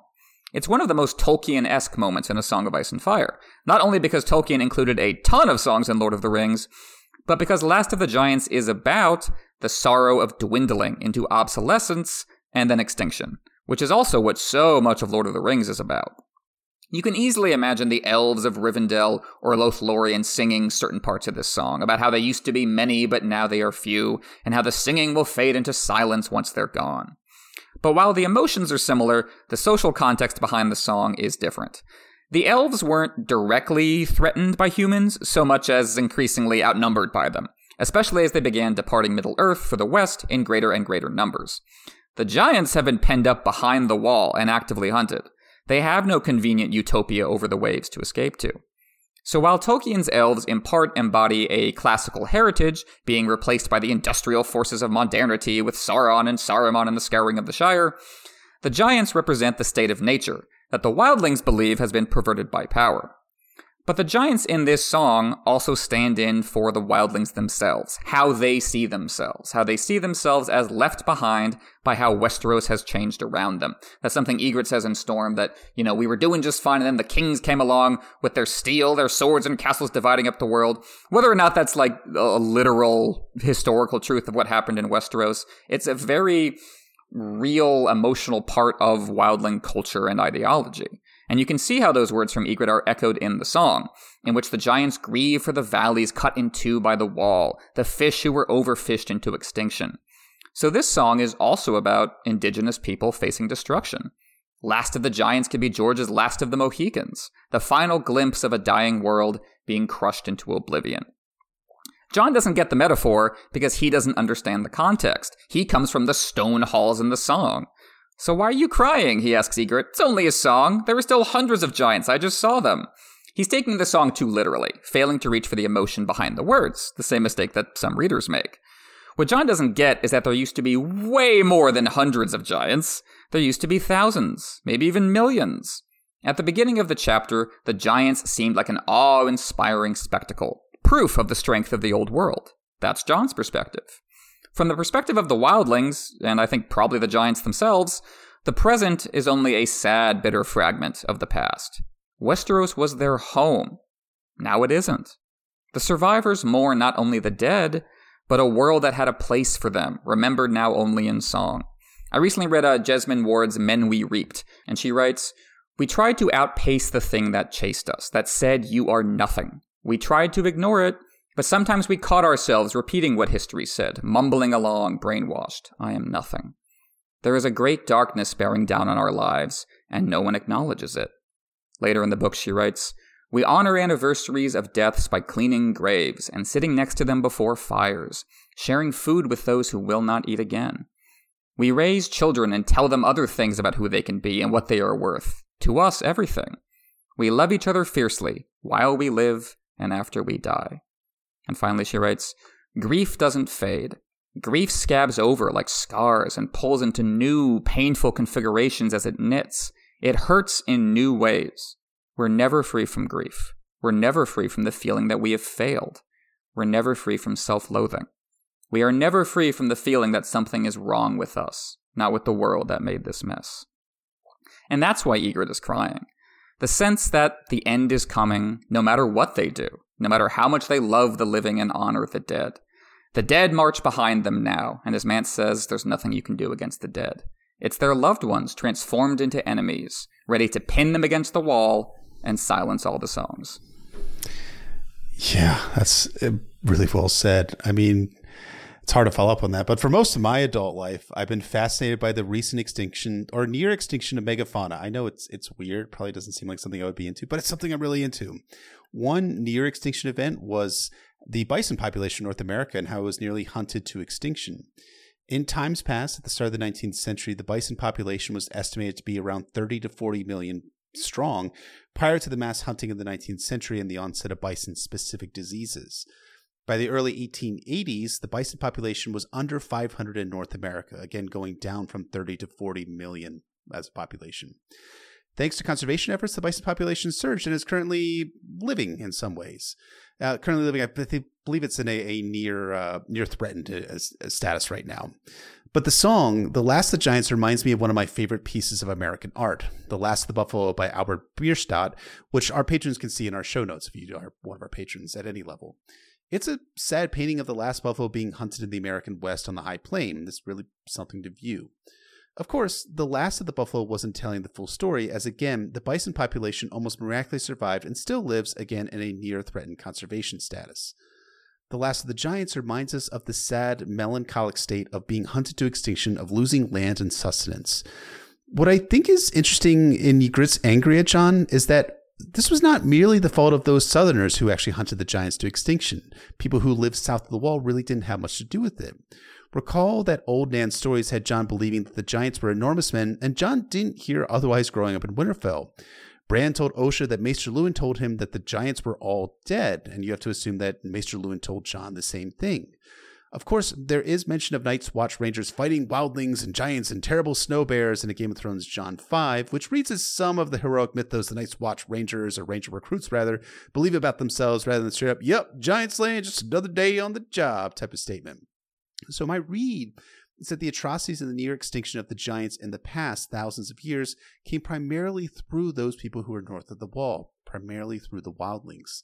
Ygritte and the wildlings might be the underdogs and outcasts on the Westerosi continent, but that status doesn't prevent the wildling humans from hunting the giants down and taking their stuff.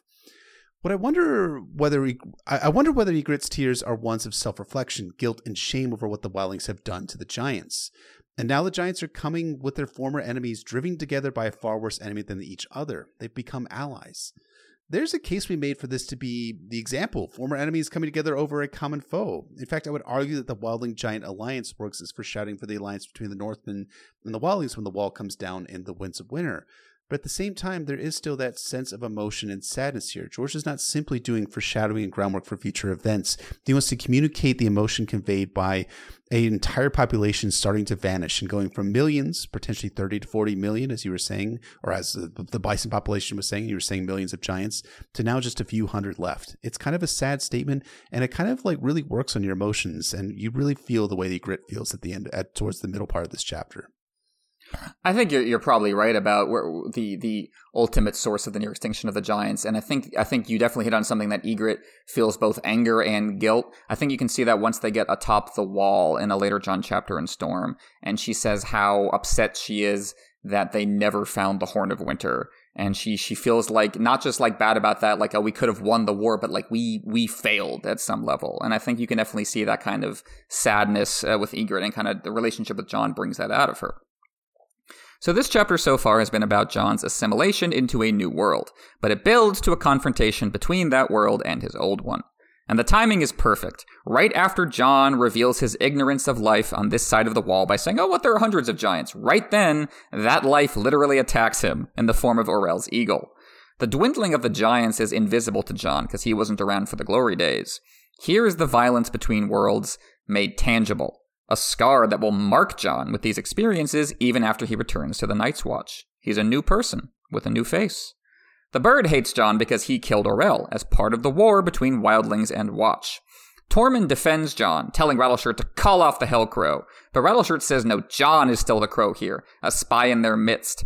And there's a little line there I didn't even notice, but when uh, when Jeff was going through the synopsis, the way the way George writes it, the way George writes Jon being able to see through only one eye is half his world was black, and that's perfect because he's half mm. Night's Watch and half Wildling right now. He's only half with his black cloak. Mance is the authority that distinguishes friend from foe, having himself walked in both worlds. Tormund says, eh, Jon has to go, if it's Mance who wants him. And Jon hopes the wound he took from Orell's eagle will serve as evidence to Mance that Rattleshirt is the instigator, not him. But there's not one individual instigator, as we've been saying. All of this is a series of escalations, and not only among the living. The prologue to Storm of Swords ended with the cliffhanger to end all cliffhangers, as the others closed in on the watch camp atop the fist of the first men. That has cast a pall over the political proceedings ever since. As with the White Walkers in the prologue to Book 1, we know the Game of Thrones, unknowingly, takes place under a growing shadow. Winter is coming. That lends a dramatic irony to Jon's identity struggle in this chapter. While he hopes that Mormont will attack to free him from his spy mission, the reader already knows that a far worse enemy descended on the Watch. And now we see the aftermath. Mance is waiting for Jon atop the fist. On the way up, Jon sees evidence of the supernatural attack a dead horse with his guts ripped out. It can't have been wolves like those Arya encountered down in the Riverlands, because those eat their kill. This was something outside the food chain, outside the state of nature that Tormund and Ygritte prize so highly. This was something more profoundly other to Jon's experience than giants riding mammoths could ever be. And I, I, have a question for you two gentlemen in terms of story structure. Do you think it works that we see the aftermath of the fist before Sam's chapter showing us directly what happened? Or does George kind of ruin the suspense? Is he tipping his hand too early here by showing us what happened? I personally think it's 100% effective. I mean, narratively speaking, we know we're not at the climactic battle where the others are defeated. Come on, this is book three of seven at this point, even if you're, or, or book three of six when George is writing A Storm of Swords subconsciously we know that the others are going to win the battle at the fist of the first men even if we get even if we get to samuel's story and see glimmers of hope in sam's memories of the battle where he's like ah oh, yes we've pushed them back. We're fighting them. We're beating them. They breached the wall. We're fighting them. We're running. We're lost. All is lost lost lost lost. So the outcome of the storm of swords prologue is never in doubt. What this scene though does and does better than most scenes is communicate the dread of what's of what occurred at the fist in the past what actually happened that led to this carnage, and what was the outcome here? Beyond that, it's simply chilling to see the aftermath of the others. Killing for killing's sake, via the horses and the dogs that Jon sees, those things are visually disturbing. George, I think, and this has been something we've emphasized over and over in this chapter, but George wants us to feel the emotions here in this chapter more than the major plot elements and plot movements. And the emotion he wants us to feel here is horror and dread before he pulls back the curtain and reveals what happened. And so ultimately, from a narrative perspective, this is part two of that threefold reveal structure that George is so fond of. Samwell 1, of course, is our third reveal, and boy, what a reveal that is going to be. I can only second that. The prologue, even if at that point you didn't decipher the rule that prologue characters die, communicates very clearly that something bad is going to happen. Drawing out the reveal that Sam survived, that every uh, anyone survived, is incredibly effective. As Jeff describes, this scene is only giving us glimpses. For Jon and us readers, this should be a detective story in which we decipher what happened. However, that doesn't work out. Mance already knows, and his detective plot is paramount here. He gives Jon, and by extension us, very little chance to decipher much, which is left with an incredibly bad feeling, which puts us into Jon's headspace. Like Jon, we have to adapt on the spot. We can't just ask ourselves who died, can't have too close a look, because Mance poses the much more pressing question Are you a spy? One misstep here, and Jon is dead. The dead have to wait. Totally agree with both of you. I think you, you, definitely zeroed in on why this works. George is still keeping us in suspense about who survived, even if he's not keeping us in suspense about what happened. Specifically, Harma says that they found less than 200 bodies out of the 300 or so that were present. Jon even singles out Sam in his thoughts, wondering if he's a zombie now, priming the reader for Sam to take over as our POV on that storyline. Another reason I think this works is that the the Sam chapter, that first Sam chapter, it flashes back to the fist. It tells it all in past tense. And so there is still present tense drama occurring in that chapter, especially Sam killing a White Walker. So there is more to that chapter than just revealing what happened at the fist. And also, yes, as Stefan was saying, George's focus in this chapter is not the slaughter itself. He doesn't describe it at length. We see a couple dead horses.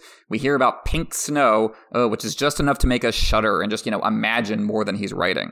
As Mance says, what happened is obvious. The Watchman died. The focus in this scene is instead on what this means for Jon's spy mission, following up his complicated relationships with Tormund and Ygritte. After all, Jon's cover story to Mance was that he came north of the wall just with Qhorin Halfhand and his men for seasoning. He never mentioned the force of Watchmen on the Fist, so Mormont would have the chance to lead a surprise attack. But it was the watch who was ambushed, leaving behind evidence that Jon was lying, calling his loyalties into question. Jon doesn't know how to navigate this situation honestly. How can he be true to Watch, Wildlings, and himself simultaneously? It's such an intimate moment in the heart of like the literal apocalypse. Mance reminds Jon that this inner conflict has always been with him, calling him the bastard of Winterfell and saying, Your brothers died. Which is also the news Jon will get about Winterfell when he returns to Castle Black. Your brothers died. In this in that case it's Bran and Rickon. He has no time to mourn, not for them and not for Ygritte. He has a battle to fight at Castle Black, and soon men to lead. And the same dynamic works here. Jon has no more space to process the hideous fate inflicted on his comrades than he does to deal with his scarred face. He has to immediately put on a different face for Mance. You must not balk, Qhorin told him. But this doesn't stop Jon from feeling craven. It feels like he's doing his duty and betraying it at the same time, as he thinks, how do I play the Turncloak without becoming one? And when he tries to hold back some information, Mance threatens to give him to Rattleshirt, the Lord of Bones as Mance calls him, an emblem of death, like the fresh dog's head on top of Harma's spear. You gotta give Jon this. He is intensely brave in this scene, holding out information for as long as he did. And yet, at the same time, what is the goddamn point of holding out information? Sure, Jon might be worried that Mance Rayder will make an attempt on the wall knowing that Bowen Marsh is in charge, but really, the only thing that happens as a result of Jon telling Mance this information is that Mance tells Rattleshirt to keep everyone moving, which is what they were already doing all along. John was willing to give up his life for those who are already dead to die here having not completed his mission. I, I understand this, of course. Jon feels like he's betraying his oaths, that he's truly becoming a turncloak by giving up intelligence to Mance Rayder. But really, Jon, you gotta do some more studies on your Spycraft 101, that book I sent you in the mail. You can give up small amounts of information, useless information, in order to maintain your cover as a spy. Giving up the name of the commander of the Fist, telling Mance that Bowen is in charge of the wall, these are small pieces of essentially useless information. Beyond that, since LC Mormont survivors are small in nature, there's only a small party that survived, they have a better chance of reaching the wall before Mance Rayder, which is what a few of the survivors do. They do get to the wall well ahead of Mance Rayder. Ah, sure. But Jon is all about existential struggles and existential victories. He's a Stark. It doesn't matter how effective his betrayal of his vows is, what matters is the betrayal. John still tries to walk a fine line, as little betrayal as possible. That makes little sense, as you say, but that's where his head is. Jon never wanted to become a spy, never to break his vows, and he tries to keep as much of his integrity as possible, even if no one will ever know, even if it doesn't matter shit, because in the end, he knows. It's also why he will later confess to having slept with Ygritte, despite no one being able to prove it or even care, really. Why he will confess to everything and never weigh what could hurt him and which parts he might be able to keep a secret. It's about the existential victory of it, his presence, his feeling as a Night's Watch man, his own character integrity, basically. And it doesn't matter who knows, uh, he just has to keep it. And that hmm. makes him a bad spy. exactly. And I, and Ygritte too is kind of compromising her position within the Wildling camp by sticking her neck out for Jon. She saves him over and over again. She helps him when the eagle attacks. She accompanies him to the fist when she doesn't have to. She defends him for lying to save them that were his brothers. And finally, she lies to Mance about having sex with Jon. These actions put her in danger, as she well knows. If Jon proves faithless, she could suffer for having stuck up for him. That's what he thinks in a later chapter. They'll put Ygritte to death as well for the crime of being mine. It's a demonstration of a personal loyalty developing across, and despite, the political gaps between them. It already led her away from Rattleshirt's band. Ygritte specifically tells Mance that Jon fucks her beneath the cloak Mance gave him. It's a potent symbol that ties Jon's new life, his new face, his new skin, to sex and romance. That appeals especially to Mance, of course, because he left the watch due to romantic ideals, captured in the cloak that he chooses to wear. So who is he to separate two hearts that beat as one? Mance wants to live life like a character in the songs, although he balances that passion with pragmatism, telling Styr to take Jon over the wall, make use of his knowledge, and if he proves to still be a crow, okay, then you can kill him on the spot. and here, the chapter comes full circle where stories are concerned. It started with a story in the song, and it basically ends that way, although in a wildly varying spirit. Yeah, Jon is starting to recognize the cost of crossing that gap and what it means to to play as someone like you're in a story versus to actually be one. Jon has to give up his brothers to stay alive and finally make a tangible commitment to his new life. Deeds are truer than words. The end of the chapter is powerfully ambiguous. On one hand, it's written romantically, right? Ghost leaps up to defend Ygritte, she flirts with Jon, and she's bashful for once. She's blushing, she's vulnerable and intimate. On the other hand, Jon basically has no choice except to sleep with Ygritte now, and there is something disturbing about that dynamic. Their entire relationship is founded on dishonesty. It can't last. They can send Ghost away for now, but he will always come back. A silent reminder that Jon Snow is the bastard of Winterfell, and he's not from up here. As Jon thinks, beyond the wall, you lose sense of who you are. That's part of what makes it so tempting, though. You know, we wouldn't have so many doomed romances as a species if we didn't, at some level, like that sensation of being doomed and unable to help ourselves. And it's why we love those type of Romeo and Juliet type stories where you have doomed star-crossed lovers who just end up failing or dying at the end. And I do agree, it's just a masterful conclusion to this chapter that is both deeply romantic and unsettling at the same time. One more step, one more dishonorable act, one more treason, just one more. And I can go back to being the honorable Jon Snow of Winterfell again. Jon already feels like a traitor, like he dishonored his brothers, that he betrayed them. He killed Qhorin Halfhand through Ghost. He turned in his black cloak for the sheepskin cloak that Mance that Mance Rayder gave him. He informed Mance he informed Mance about information about what the watch was doing, however useless that information is, on who was in charge of the Night's Watch on the Fist of the First Men and who was in charge back at Castle Black. And now he is on the verge of sacrificing his virginity to keep his mission alive. You were talking so well earlier about how Jon has this self loathing for himself as a bastard and how his desire not to sleep with Ygritte is rooted in that as much as in keeping to his vows. So, what does George do in response to Jon's interior character conflict? Why, he cranks the tension on up to 11 for Jon, forcing him to engage in a self loathing action that should send him into a tailspin of despair, right? This should be Jon then going into a serious depression. Except that it doesn't. Jon 3 from A Storm of Swords has one of the most romantic scenes in all of A Song of Ice and Fire, Jon Grit's scene in the cave. And Jon finds that despite his feeling that he's betrayed his oaths, he loves Ygritte in that, as I was saying before, Doom Star Cross Lovers kind of way. As Ygritte says in Jon's fifth chapter in Storm of Swords, is just one of the most beautiful passages in all the Song of Ice and Fire. If we die, we die. All men must die, Jon Snow. But first, we'll live. I love that that moment of tragic romance, and it almost feels in a way like Ygritte is making peace with the sadness she felt while singing Last of the Giants, which is all about death and passing away. She thinks, okay, but that is that's universal. That happens to everybody, so at first you just have to make sure your life means something along the way.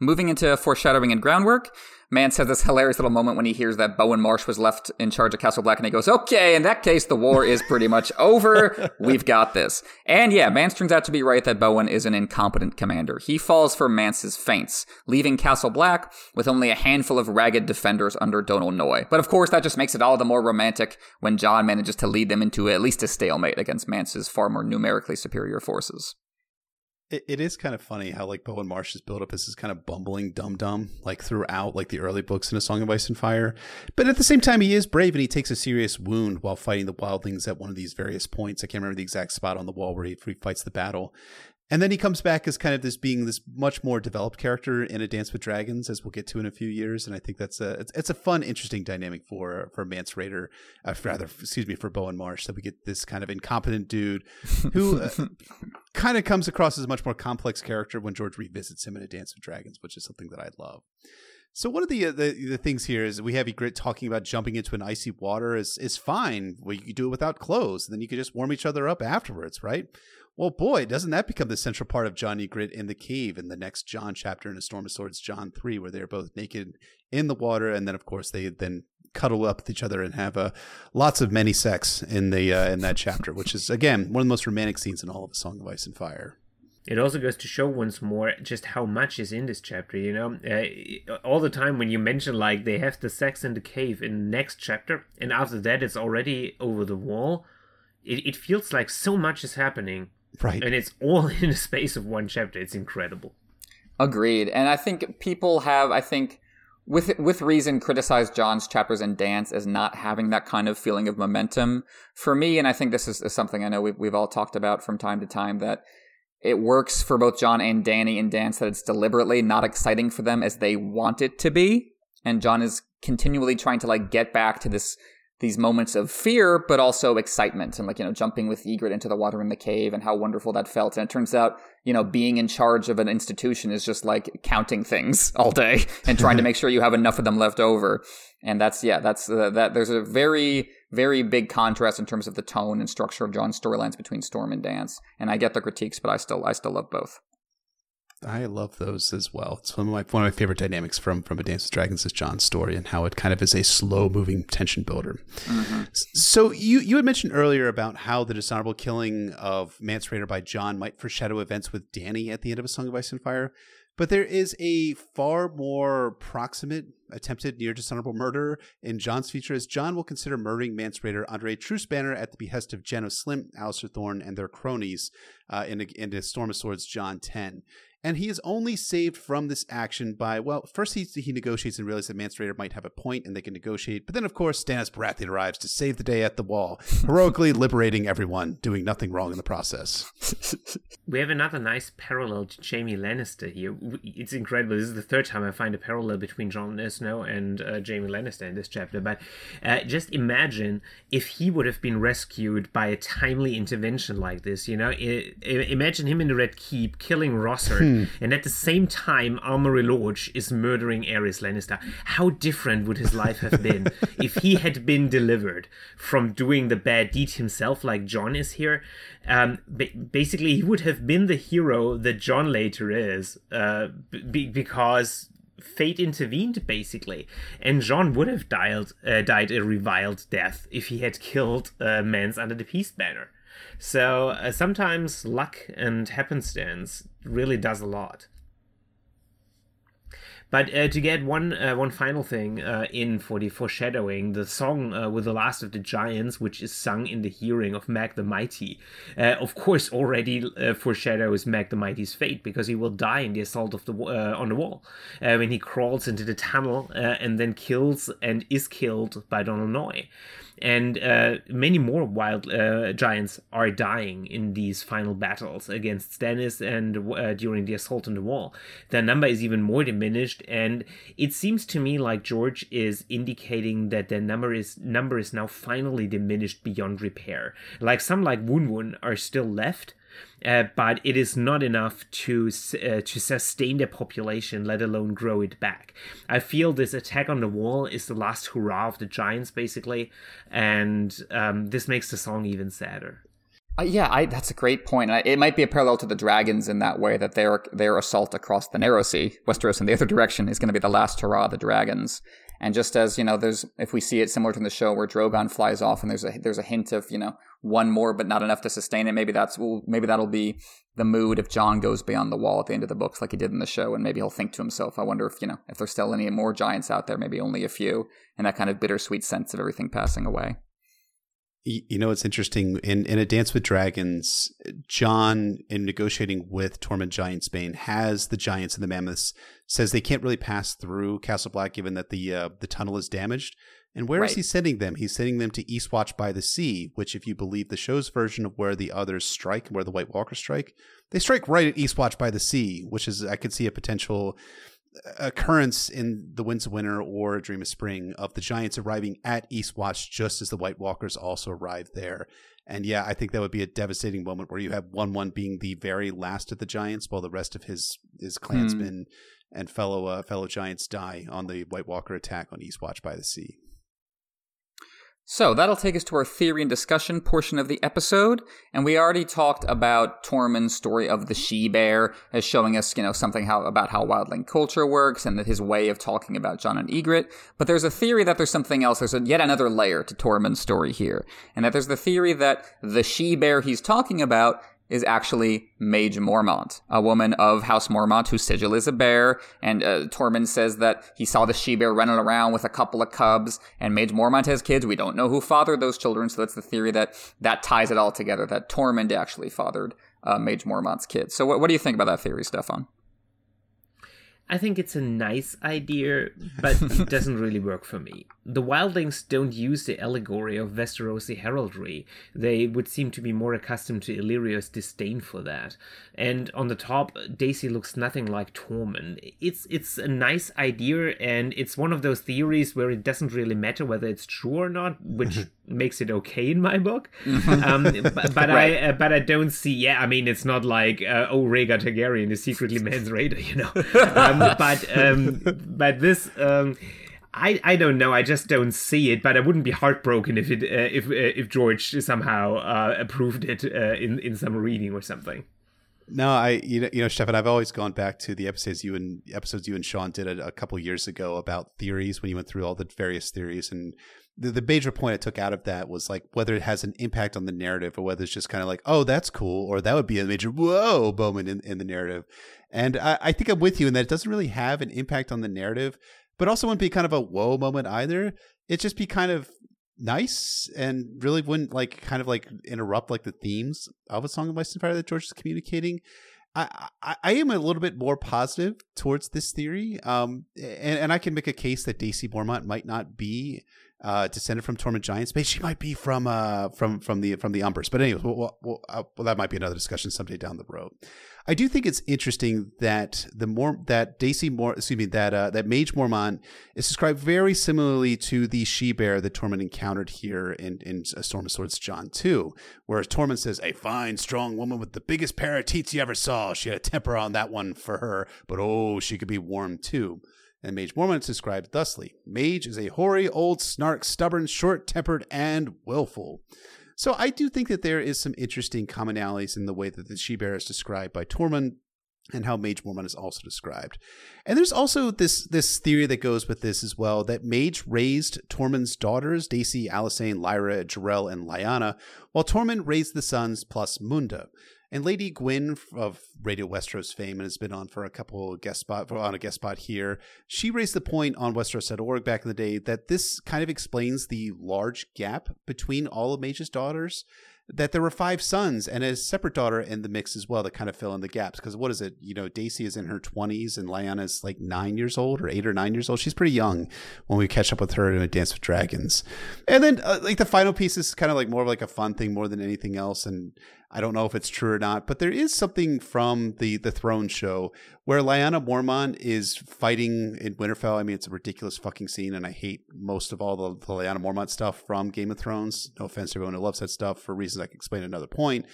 But Lyanna Mormont ends up as a giant slayer or a giant's bane from season eight, killing the other giant in her final act, which may be a subtle wink by the showrunners to readers that Lyanna is Tormund's daughter? Question mark? Question mark?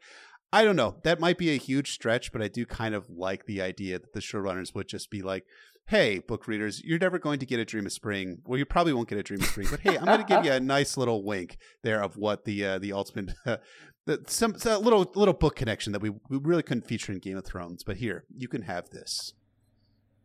I wouldn't expect this to be a theory that ever gets resolved in the books, frankly even if it was true, uh, I doubt uh, that it would be resolved in, uh, in a definite way.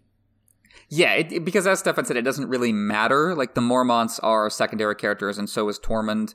There, it's not as crucial as obviously something like the origins of Jon or even the origins of Tyrion. I like I like the idea of of Lyanna killing the giant as a wink, like maybe you know the the list of, of, of things that George spoiled the showrunners on that he gave he, the facts he gave them. Maybe like last on the list as George was leaving the room. Oh, but by the way, uh, the Mormont's kid are all Tormunds. Bye. That's his last. that was his last little reveal after he got through the important ones. I, I think yeah. I I I I like this theory, even though it doesn't make a great deal of logistical sense. Like you know, obviously Tormund is is telling a fable. He's allegorizing this a bit, but like you know more Maege Mormont is not in fact a Tormund's neighbor. Like it would it would require some serious mm. work to get to Bear Island, and um, yeah, Wildling Raiders have come there before, but the Bear uh, the Mormont seem to have dealt with the Ironborn more recently than than with Wildling mm-hmm. Raiders. Uh, I have a healthy amount of skepticism about Tormund like getting onto Bear Island and then getting into Maege's bed and then leaving and then coming back and communicating and all the things that would be required to like split up all family like this. It's it's not super reasonable.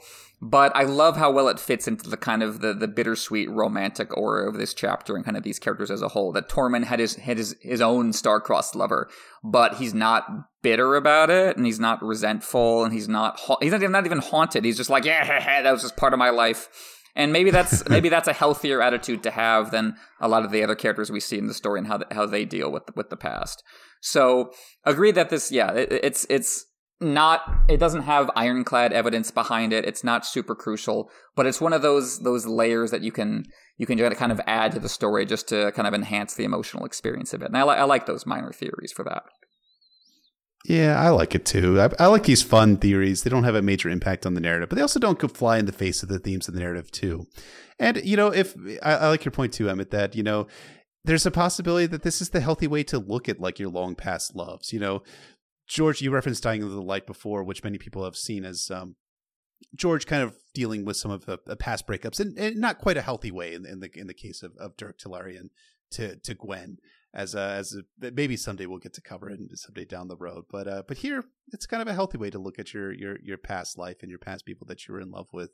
Is that yep, that was something that I did, had some good times, had some bad times. I'm an old man now. Everything is just flowing along in my life. Anyways, mm-hmm. back to us attacking Castle Black indeed. so I think that's going to wrap us up for this analysis of A Storm of Swords, Jon 2. Thank you so much to everyone for listening, and thank you, Stefan, for joining us for this episode. It was, it's been a blast having you on. If you have the chance, please, please rate and review us on Apple Podcasts, Google Podcasts, Google Podcasts, Spotify, Podbeans, anywhere and everywhere you find our podcasts. You can check out our Patreon at patreon.com slash NotacastASOIAF. You can follow us on Twitter at NotacastASOIAF or shoot us an email at NotacastASOIAF at gmail.com. You can find me at Poor Quentyn on Twitter. And Stefan, you want to uh, tell people where they can find your stuff? Uh, you can find me on Twitter at, at Stefan Sasse, and you can find the Boiled Leather Audio Hour at patreon.com slash boiled leather audio hour.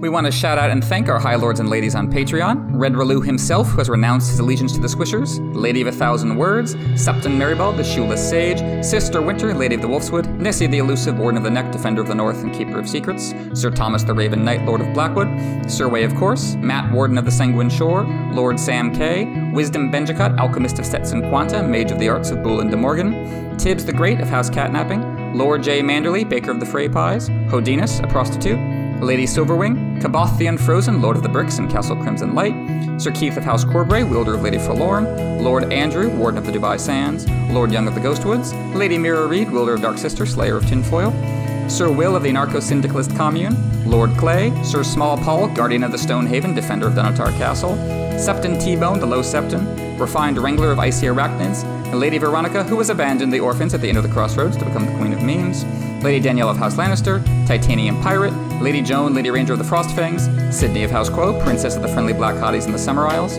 Random, Fierce Protector of Cripples, Bastards, and Broken Things, Sir, Lady, Jordan, Defender of the God's Eye, Lord Peter, not Peter, Drinker of Strong Wine and Lord Commander of the Flat Planetos Society, Lady of Rainy Afternoons, James of House Keen, Lord of the Forest City, Admiral of the Cuyahoga, and Warden of the Western Reserve, Lady Ken of House Motown, Goddess of Sips and Wine, and Sir Andrew of H-Town. Thank you so much to all our High Lords and Ladies.